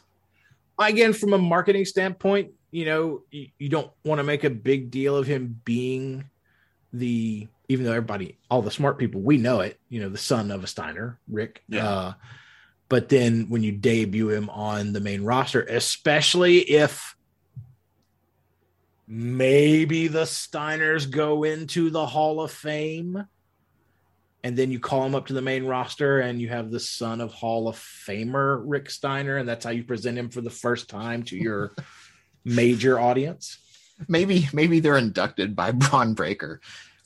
that would be And- and hilarious Bron's like, Bron's like, I've never met the Steiners, but I've always been a big fan. and i want to tell you right now they have a hundred percent chance of getting into the hall of fame. Now you only have oh goodness. Oh who knows? But uh, looking forward to that match anyway. Looking forward to halloween havoc next week definitely. Um let's move on to raw. Now a little bit of raw. a little bit of raw. Uh most everything wraps into crown jewel so we're not going to get spend too much time here. Uh i did want to bring up uh, one of the segments i thought was funny which was uh austin theory uh running into R-Truth having a little scuffle backstage and then uh kind of the challenge met and and R-Truth's like you want to settle in the ring all right i'll meet you in the ring and at first i was kind of excited i was like are we going to get R-Truth in a legit wrestling match Right. because he's he's supremely talented hmm um, and I think he's still in great shape and can probably still go. Now, Mhm. granted, Yep. you may not realize it. He is one of the older, more senior Mhm. members on the roster. Yeah. Again, he Um, was on the WWE Raw game for the original Xbox. yeah, uh, he was part of, I think, the launch of TNA, Yeah. and that was like 20 years ago. yeah. I was like, TNA's been around for 20 years. yeah. Holy crap! Yeah. And every year people old. swear is their last. Every year. yeah. or or refer to him as that flash in the pan. Right. yeah. Yeah. I'm like, what? At this point, they've been along, they've been around longer than WCW. Yeah. Yeah. yeah. but um, To answer your question, if we were going to get R-Truth in an actual match, it was no. it was no, no, we didn't. So Austin Theory comes out of the ring first. Then R-Truth, his music hits. The crowd's into it, but he's like, "Yo, yo, cut the music," and he's like, "I'm sorry." you misunderstood me. I didn't mean I was going to be in the match. I accepted the match for my friend. and out comes Jeff Hardy. kind of furthering this Jeff Hardy Austin Theory thing. Um, and this was finally them kind of doing what they need to do with Austin Theory because he kind of dominated this match until he lost. Well, until he lost, until the finish. right. It seemed like they were going the right way. There was, it was like he's got him, he's got him, he's got him, and then out of nowhere, boom, Jeff picks up the victory, and it's like, okay, well, that was for nothing. Uh, I did like the reversal where Jeff was taking the selfies. Yes, Yeah, that was but- fun. but again, it's that whole thing of you're just calling people up to be cannon fodder for other people. Not that I have, Yeah. I mean, Hardy's a legend and a future Right. Hall of Famer. I got no problem with Hardy winning the match. It's just, I again, why not have a different match? Why? Yeah, Why not have R-Truth wrestle the match and have theory beat truth? it's a little better if they're not a super serious fa- uh, I was gonna say super serious. If they're if they're not a face, it's better. Uh, And if they're a heel but not super serious, like a Karrion Kross or something like that. So Austin Theory is a little more of a he's not a comedic heel, but he definitely feels like a beatable heel. Not Yeah. someone who's like a big badass or something like that who who can't be beaten by people. Um we'll see. I mean, maybe if if he starts losing every week, then yeah, I'll be I'll be with you. Maybe this was just this round. We'll Oh, we'll if he starts losing every week, he's a future world champion. oh We'll talk about that in a few minutes when we get to Crown Jewel. yeah Uh, but let's go on to uh, the main event of Raw. Um, and that was Charlotte and Bianca, hear that sigh. and was a great match until the finish. And then WWE is gonna WWE. Ugh. Man. Yeah. So this goes back to what I've been saying that the reason AEW has momentum and all this um, positive press online is because they give the fans what they want when they're expecting it. Yeah. And most people were tuning into this because they were expecting and wanting Bianca to win the Raw Championship. and the way they set up the segments leading up to it, the whole Charlotte, like, where's my parade, blah, blah, blah, all this about leaving, it made me think that they were saying, yeah, we're going to have a title change tonight. That's what we're, Yeah. this is what this, that's what we're presenting. And instead of giving the crowd what they want, they tease us and then yank it away from us like they do every single week with Yeah. this kind of crap. Yeah. Ugh. Just, Yeah. And so, and, and once that happened, I was even more sure that Becky was going to retain. Um, and we'll get to that in a second. But yeah, it, it just it, it felt like Bianca's moment, and it it should have been Bianca's moment. And you know, there are different ways they can go with these belts now. We'll talk about that, I guess. But it just it was so deflating. Yes, I agree. And I tell you, we we touched on it a little bit last week, and I, I stand by it. I'm gonna start tweeting at Vince, at Stephanie, at everybody at WWE. How about we no longer have our belts tied to a freaking show? Yeah. There shouldn't be a SmackDown champion or tag team champions. Yeah. Top two titles don't have either show in their name. Right. So they can freely Why can't and forth. So why isn't it the women's universal title and the women's Mhm. WWE title and the tag belt the exact same way? Yeah. Come on. Pretty simple. It's a it's a simple fix. You could have done it from the beginning, but you chose not to, and you haven't done it retroactively, and you put yourself in these spots to where you make it too easy to figure out what you're going to be doing Yeah. because of how you book in the past. If it wasn't the SmackDown champ women's championship or the Raw women's championship, then you wouldn't specifically know Right. who's going to win uh that match like after it happened with you know going into Crown Jewel. You wouldn't Right. be like, "Oh, Becky's obviously going to retain." Yeah. kind of thing. Who knows? Right. Because now we're going to get basically what you talked about unless they now granted maybe they'll do something tonight on SmackDown hmm like maybe they'll pull a fast one on us and be like, well, you know what? because you guys kept the belts, we're swapping you back. And Becky comes back to SmackDown and Charlotte goes back to, to Raw. Or you're staying on the show you're on as long as you're champion, then you switch, Yeah. which seems like a pretty simple solution too. That could, yeah, or something like that. That, that would work too. Yeah. I don't think they're going to do it. I think, like you said, they're going to do exactly what they did with the New Day and the Street Profits And just switch the belts. and just switch the belts. so there's another title reign for you, Charlotte. Yep. There So- you go. Ugh. But anyway, and I, I care less about the number of Charlotte's title reigns. I'm I'm a championship guy. I'm a title guy, not the physical belt, but the lineage. I like the lineage of these championships, and I hate when a title changes without a match happening. I just I hate it. And sometimes it has to happen. A champion gets injured, whatever. That Yeah. whatever. But if it's not because of something that has to happen, and just because they decide to book it that way, I I, I don't like it. I don't like it. I don't like when title reigns have little asterisks next to them. Mm-mm. Um, but yeah, so we got that to look forward to tonight, probably. Uh, but let's talk about Crown Jewel because it's positively wrestling. We're going to end on a positive note because I tell you, this was by far the best of the Saudi Arabia shows by a country mile. Yep. It was from start to finish, very entertaining. Every match was at least, uh, I would say, Good. B plus quality. Yeah. With Some of them, some of them being A and A plus and S ranked tier, just amazing. Um, we had a kickoff show tag team match uh, with the Usos taking on the Hurt Business. Uh, now, was this a title match or was it just a tag match? I didn't. It was just a tag match. It was a a, little weird because they're both heels and the Usos were playing face. yeah, interesting. Yeah, a little unusual. Um, but uh, the Usos do pick up the victory. Uh, and uh, I unfortunately didn't get to watch this because my time was a little bit constrained today. hmm Uh, what do you think of the match itself? It's the only Yeah. one I can't really speak to. It, it it was good. It was solid. I, it I, I think it was a hey, who do we have in the back? Let's Mhm. put them on on the pre-show because the Usos were there for the spot later with uh, Roman and the Hurt Business came out to help Bobby Lashley.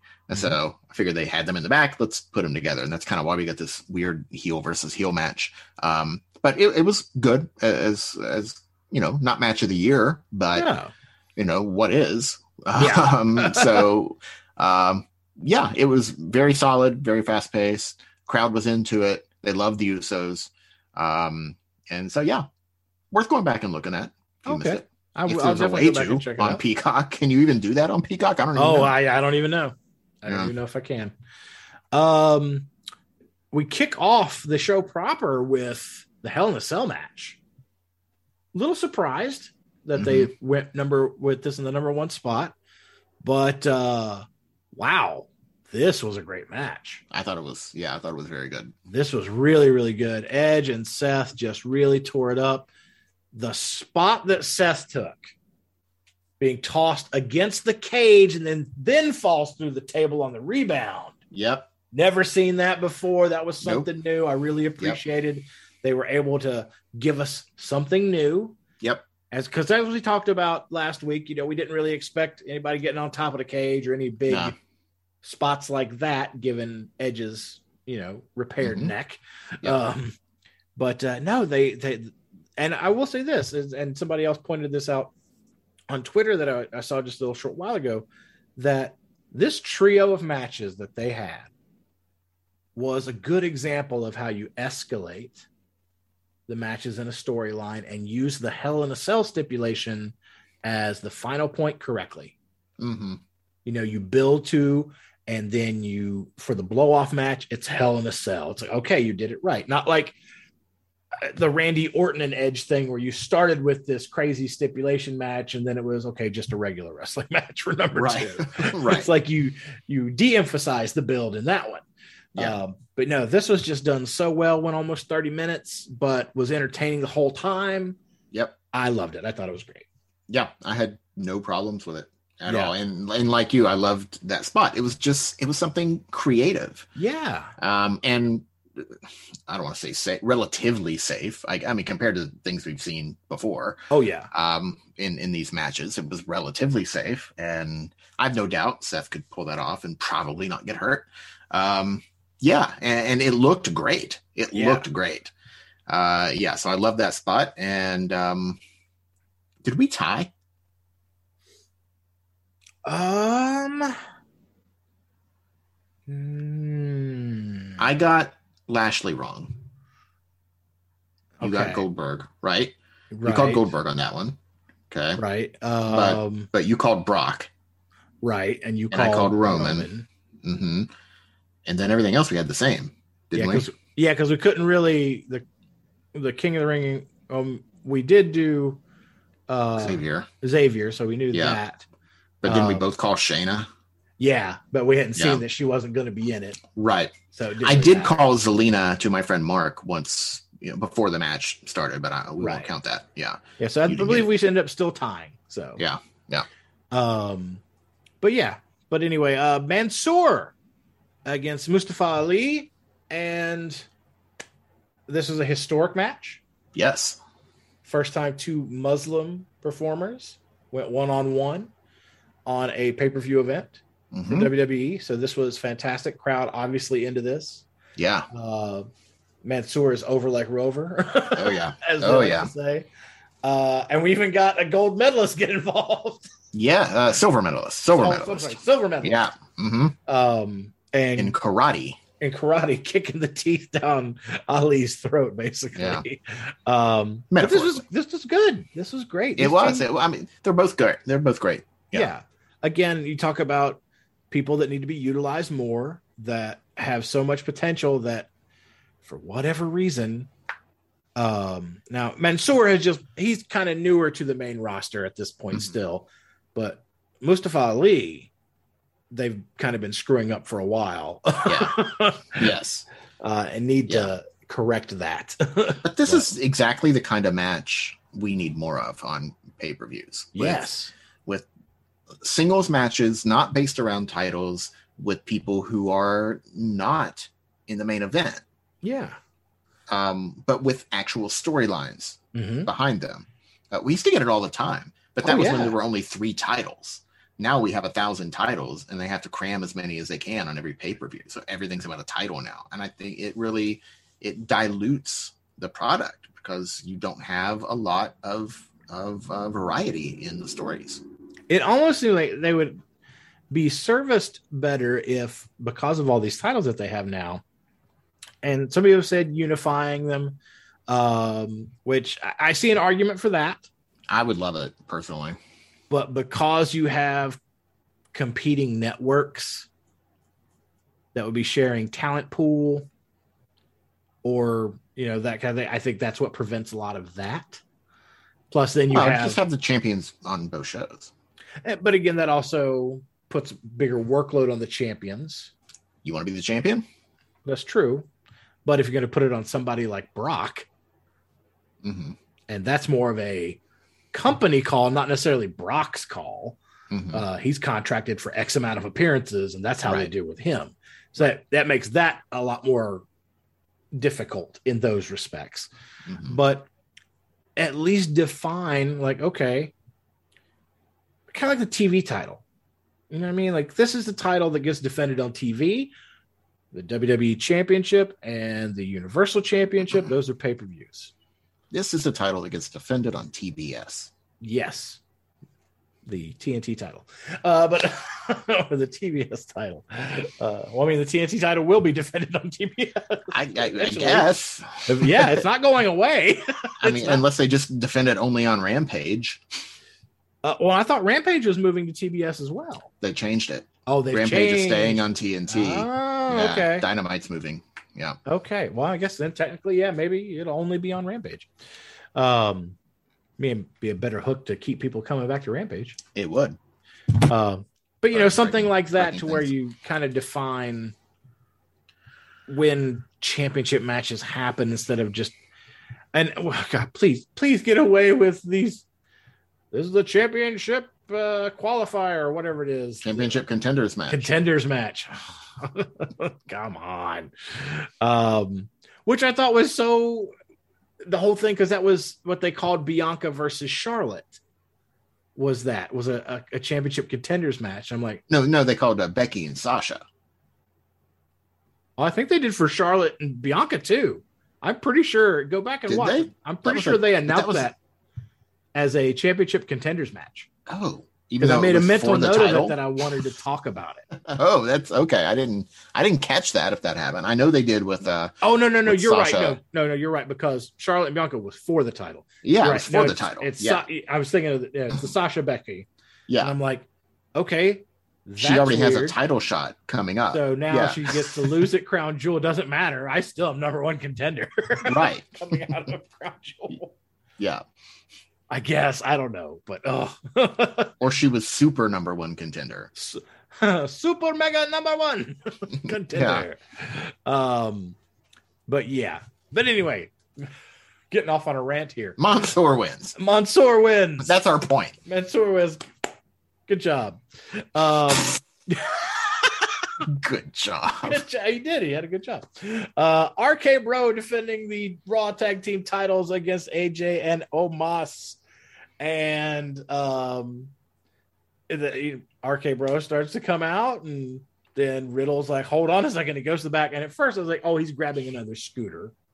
to Right. to Randy. And then he kept taking longer. And I was like, in my head, I was like, nope, he's coming out on a camel. And that's exactly what he did. Yep. A dromedary. yes. Uh, Mhm. A one humped camel. hmm Um, but uh, very cool spectacle. I thought that was, it was neat. It was awesome. Uh, Yeah. Took a little while to get out there and get down to the ring. It was like an Undertaker entrance. Uh, Yeah. but I mean, they're not racing the camel down there, so it's understandable. But Why, um, why? Why does AJ even start in the ring in these matches? why tag in at all? Exactly. Hang back, go sit with the announcers. Why Omos just destroys everyone? Yeah. I don't understand. Oh, they're gonna have to address that at some point. Mhm, they really, mhm. really are. Uh, but we go about nine minutes here. RK Bro picking up the win, of course, with an RKO and then the floating bro onto AJ for the, The- victory. a very predictable RKO that I saw coming about 30 seconds ahead of time. And they they were just putting it over as the most shocking RKO of all time. He'd done it before from that position yes. Oh, to the point where in in other matches after he had done it, AJ was seeing it coming. and so yeah, okay. But yeah, RK Bro win. Yep. Uh, let's move on. We had uh, the first of the tournament finals, and this was for the Queen's Crown. Uh, Zelina Vega taking on Doudrop, which we, you know, again, we called Shayna Baszler hmm uh, winning, but it was Doudrop that picked up the victory um, by reversing the Kirifuda clutch into a pin. No one's ever done that before. Uh, but Yeah, anyway, right. uh, Yeah. but but I like Doudrop, so I was fine with her in the finals. I just Yeah. uh, her beating Shayna is what I have more of the problem with. Yeah. this build with Shayna, and then nope, cut it right from under your legs. Yep. Um, but speaking to that, as I mentioned earlier about the losing all the time and then being world champion eventually, Zelina Vega had not won a match since returning back to the WWE, and then she goes on a tear to become the queen of the ring. Basically, She won the one against Liv, where Carmella helped her oh, okay, okay. a couple weeks before the tournament started. But before that, she hadn't won any. Yeah. hadn't won any. So she was like one in like nine or something. Yeah. Something crazy. And then she comes back to go on a tear and then defeat Doudrop in I'm sorry, not a very believable way. I I'm not mad at Zelina Vega being queen because it fits her character. Yeah. I wish the final wouldn't have been against Doudrop. Yeah. And not Shayna either. Obviously, that would have been horrible. She'd have been going over Yes. on Shayna. But she didn't need to be getting a victory over Doudrop at this point. Right. With the way Doudrop's been presented, Yeah. this should have been a squash and Queen Doudrop. Yeah. Yeah. Impressive that she did the sunset bomb Yeah. on Doudrop. And, and Um, kudos to Doudrop because there's no way she does that without her help. Right. Um, Yeah. and make it look that good. Doudrop, you know, got some air and really Mhm. made the flip look great, honestly. Mhm. Um, Yeah. the first time she went for it, I wasn't sure if that was a mess up and recovery Oh, or if it was intended to be that way. I was like, oh, I don't know if she's gonna be able to do that to her. Right. Um, but no, they did it in the end, and that that part was fine. Yeah. But it was just ah, I just have a hard time with the way the match planned out. And again, they only got five and a half minutes. Yeah. Well, Um, almost, almost six. Yeah. A few so- seconds away from six. Yeah. They gave them half the time they gave the entire other tournament. Right. Um to Wait. uh Half the time they gave them the entire what? Half the time they gave the other entire tournament. What does that mean? The other entire tournament, the men's tournament. No no the Queen the whole Queen's Quest tournament before that. Oh, was oh, like the, a the previous. about yeah, about oh, 12 oh minutes. okay, okay. Total the other them- tournament. The other tournament's the King of the I meant other tournament. part of the tournament. Oh, okay. The previous rounds. Yeah. Um, Okay. So at least they gave them more time. Ugh. But Yeah. anyway, Yeah. but I mean, congrats It- it- again. it's it's a better fit for Zelina's character. Yes.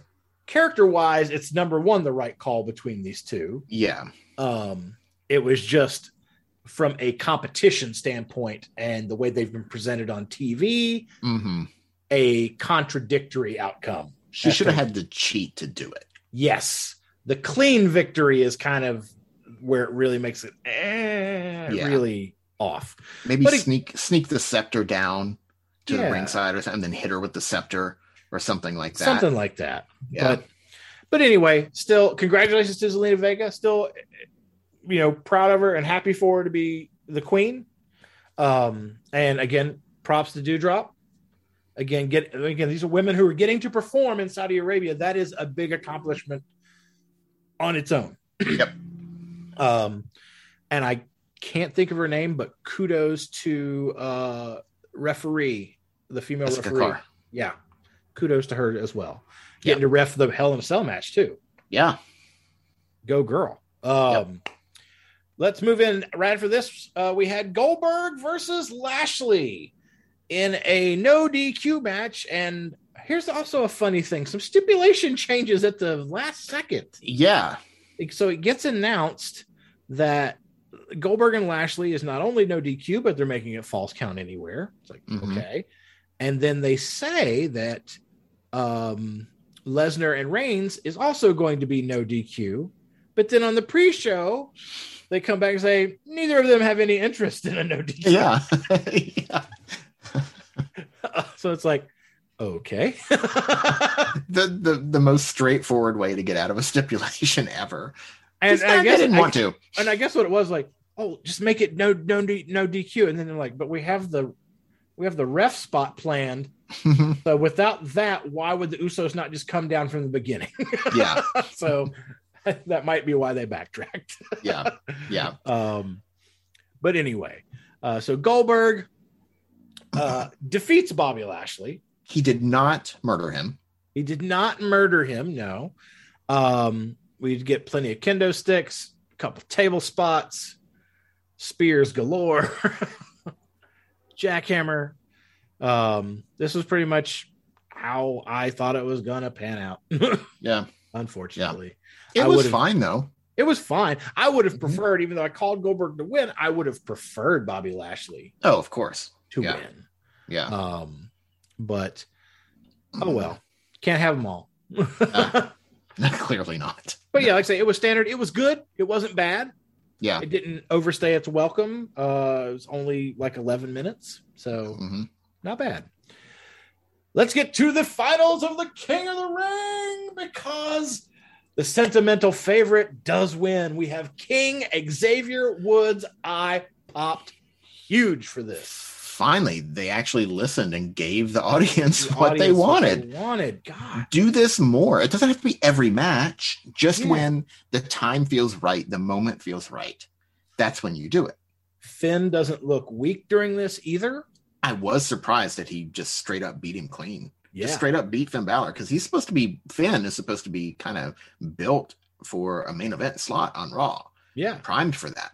And he's going, and I think he's still going to be. Mhm. And again, like we said last week, I think Finn is also the type of guy that would be like, I don't need the crown. Oh, of course. Yeah. and be like, I'm more than happy to put over Xavier. hmm I think he's that type of guy. I don't think Yeah. he has an ego, is what I'm saying. I think Right. backstage, he's there for what's better for everyone. And Yep. in this moment, Xavier as the king is the is the right call. Yeah. And they did it, and I was so happy. So happy that they did it. And I do think Xavier is one of the few faces who can make this work yeah. without without coming across as a heel. Yeah, because he can he can do because he sits there. and says, I rule this. We do what I want now. Camera cuts to me when I want it.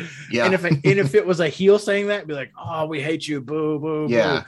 But it's Xavier. It's gonna be hilarious. yeah. And you throw Kofi in there with that. It's Yeah. gonna be tremendous. Gonna be tremendous. Yeah. Um, rolling from one New Day brother to another, we got Big E taking on Drew McIntyre for the WWE Championship, and uh, this is a good match too. Yeah. It was These good. two had a great match. A- a Um, little more formulaic, kicking out of each other's finishers and that sort of thing. Yeah, and yeah, this was as we were talking about finishers being, or I mean, the kicking out of finishers a little too often. This Yeah. kind of relied on that trope.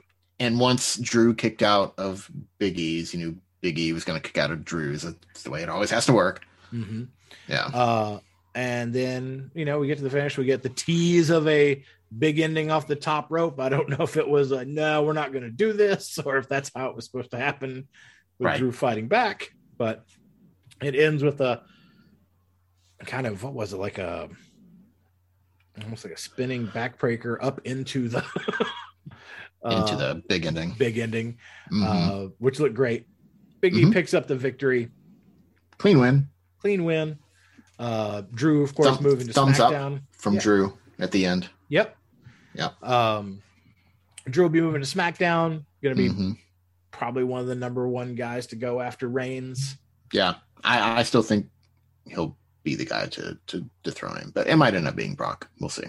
We'll see. Um, but uh, next, we had the triple threat match for the WWE SmackDown Women's Championship. Becky Lynch defending her title against Bianca Belair and Sasha Banks. This was good. It was. This was good. This was good. I, I will say I'll be very I'm be transparent and very fair.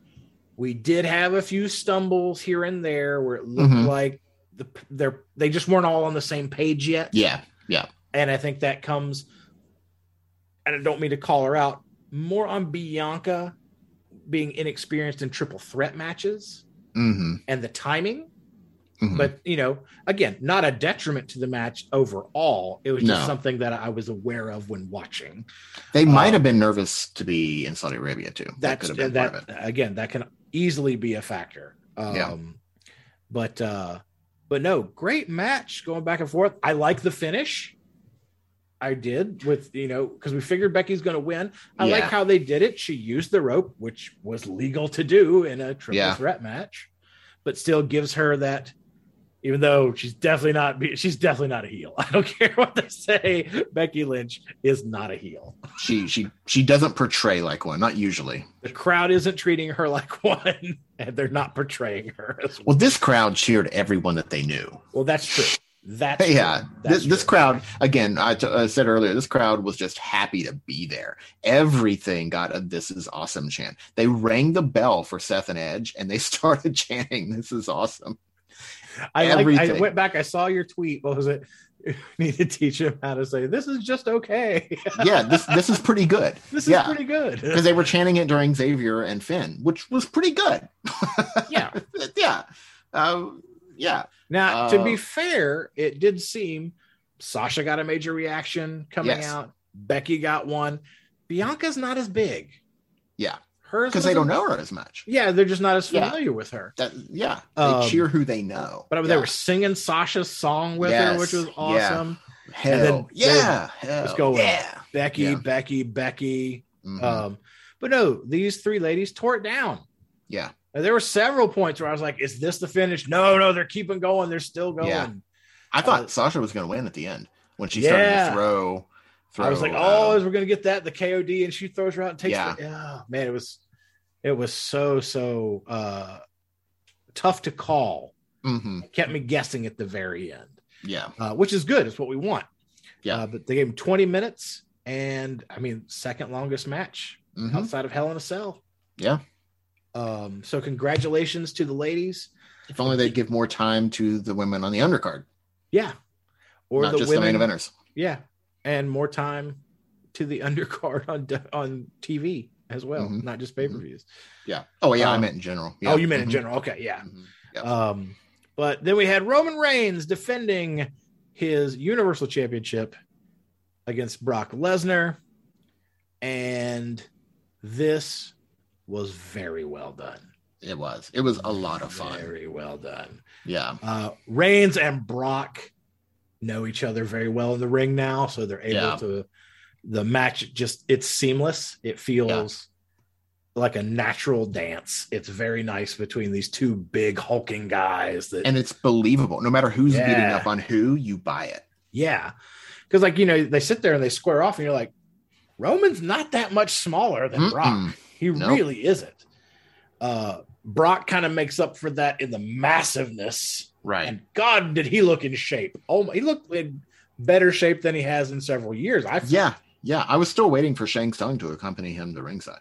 good lord, yeah. he definitely looks like a Mortal Kombat final boss. Uh, Goro. He looks like Goro. he does look like Goro, Yeah. And, like with the beard and the the ponytail The hair. thing. hmm Yeah. He just looks again like the beast that he is. Yeah. Um, but no, the match was great. We get the the F5 ref bump spot. Uh, not Yeah. really- That, that's the one thing. I, that's I the was one thing. Really that. original.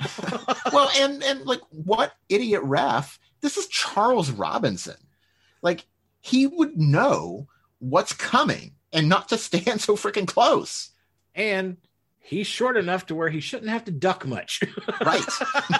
yeah. He yeah, he jumps to take the bump. Oh, Why is Lil' Naitch jumping? um, but shout out to Little Naitch, Charles Robinson. You're the man. Uh, he's been in the business for forever, man. Charles Robinson. he doesn't he doesn't listen to the show. Oh no, no, no, totally not. But anyway, uh no, great match. Love at the end, Heyman being torn, he's holding the belt, like what's he gonna do? And I love the ambiguity they keep going with this.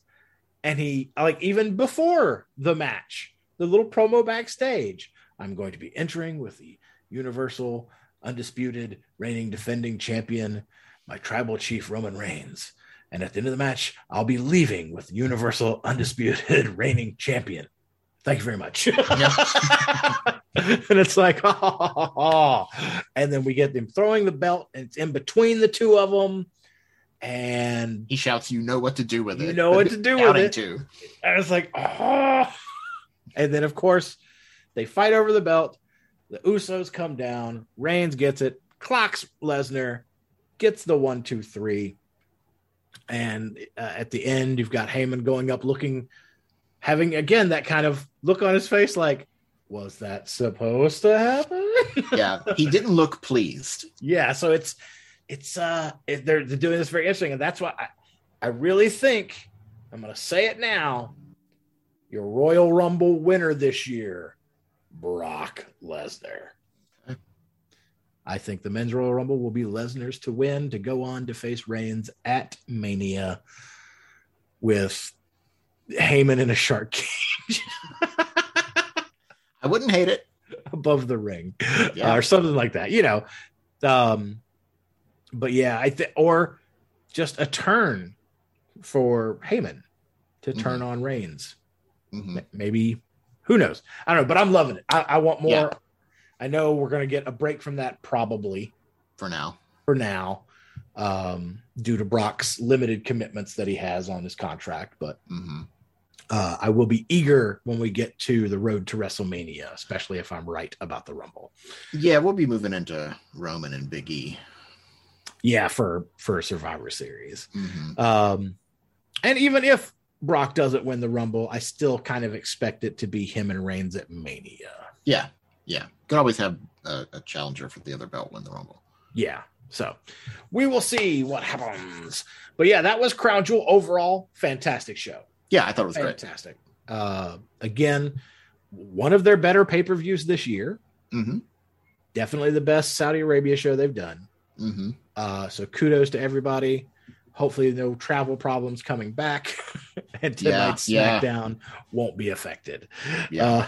Uh, but yeah, that's pretty much everything for our show. Is there anything else that you wanted to talk about in the week, Uh, or want to talk about some of the upcoming stuff that's going on this week Yeah. for women's wrestling? yeah. So I mean, this this ends our last regular show. Well, I would say regular show, but the last show of our original format. So uh, thanks for coming along for what we've done so far, and we really hope you follow us into the next chapter of Positively Wrestling. And so we've got women's wrestling coming up this week. Lots of good stuff coming up. So in WWE, right, we've got the whole the whole mystery. What's going to happen with the Raw title? What's going to happen with the SmackDown title? Yep. I'm sure we'll have we'll have something regarding that to talk about next week.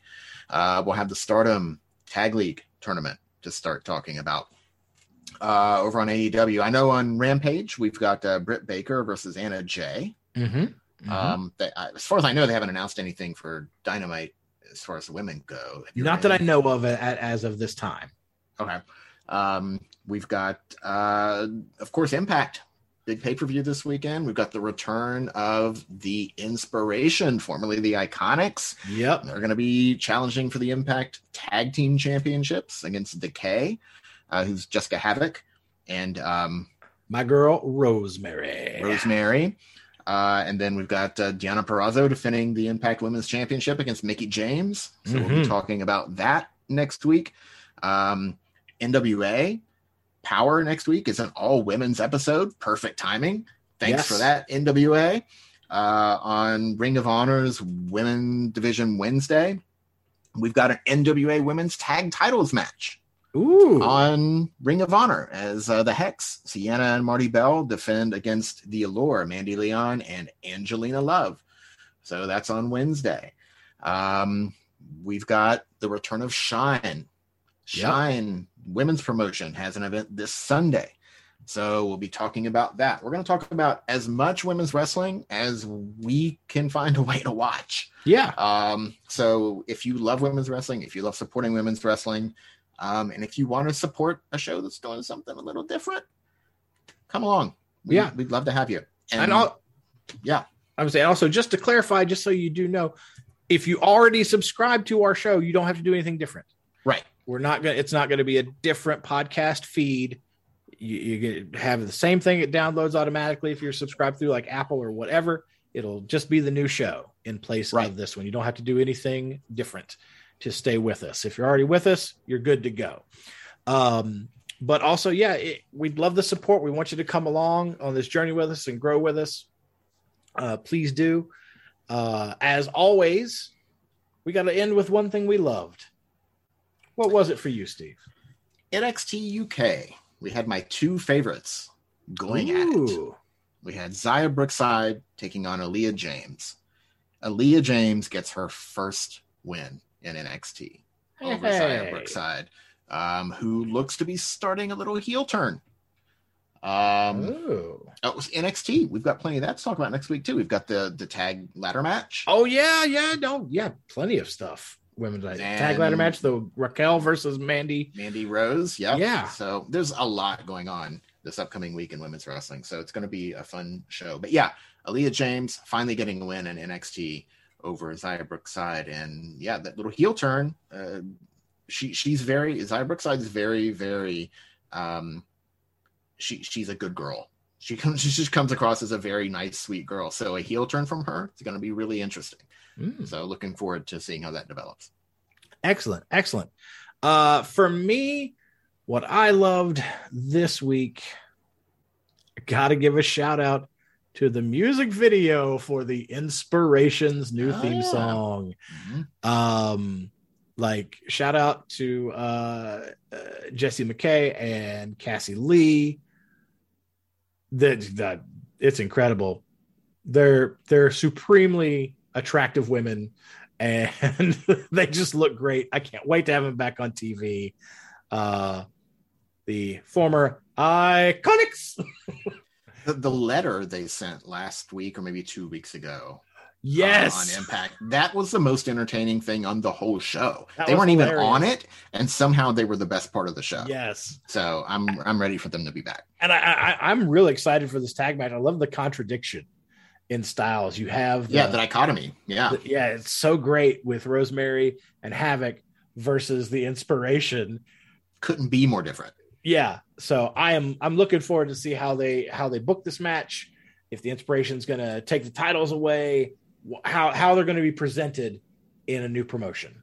Yeah. since leaving WWE. So really excited for that.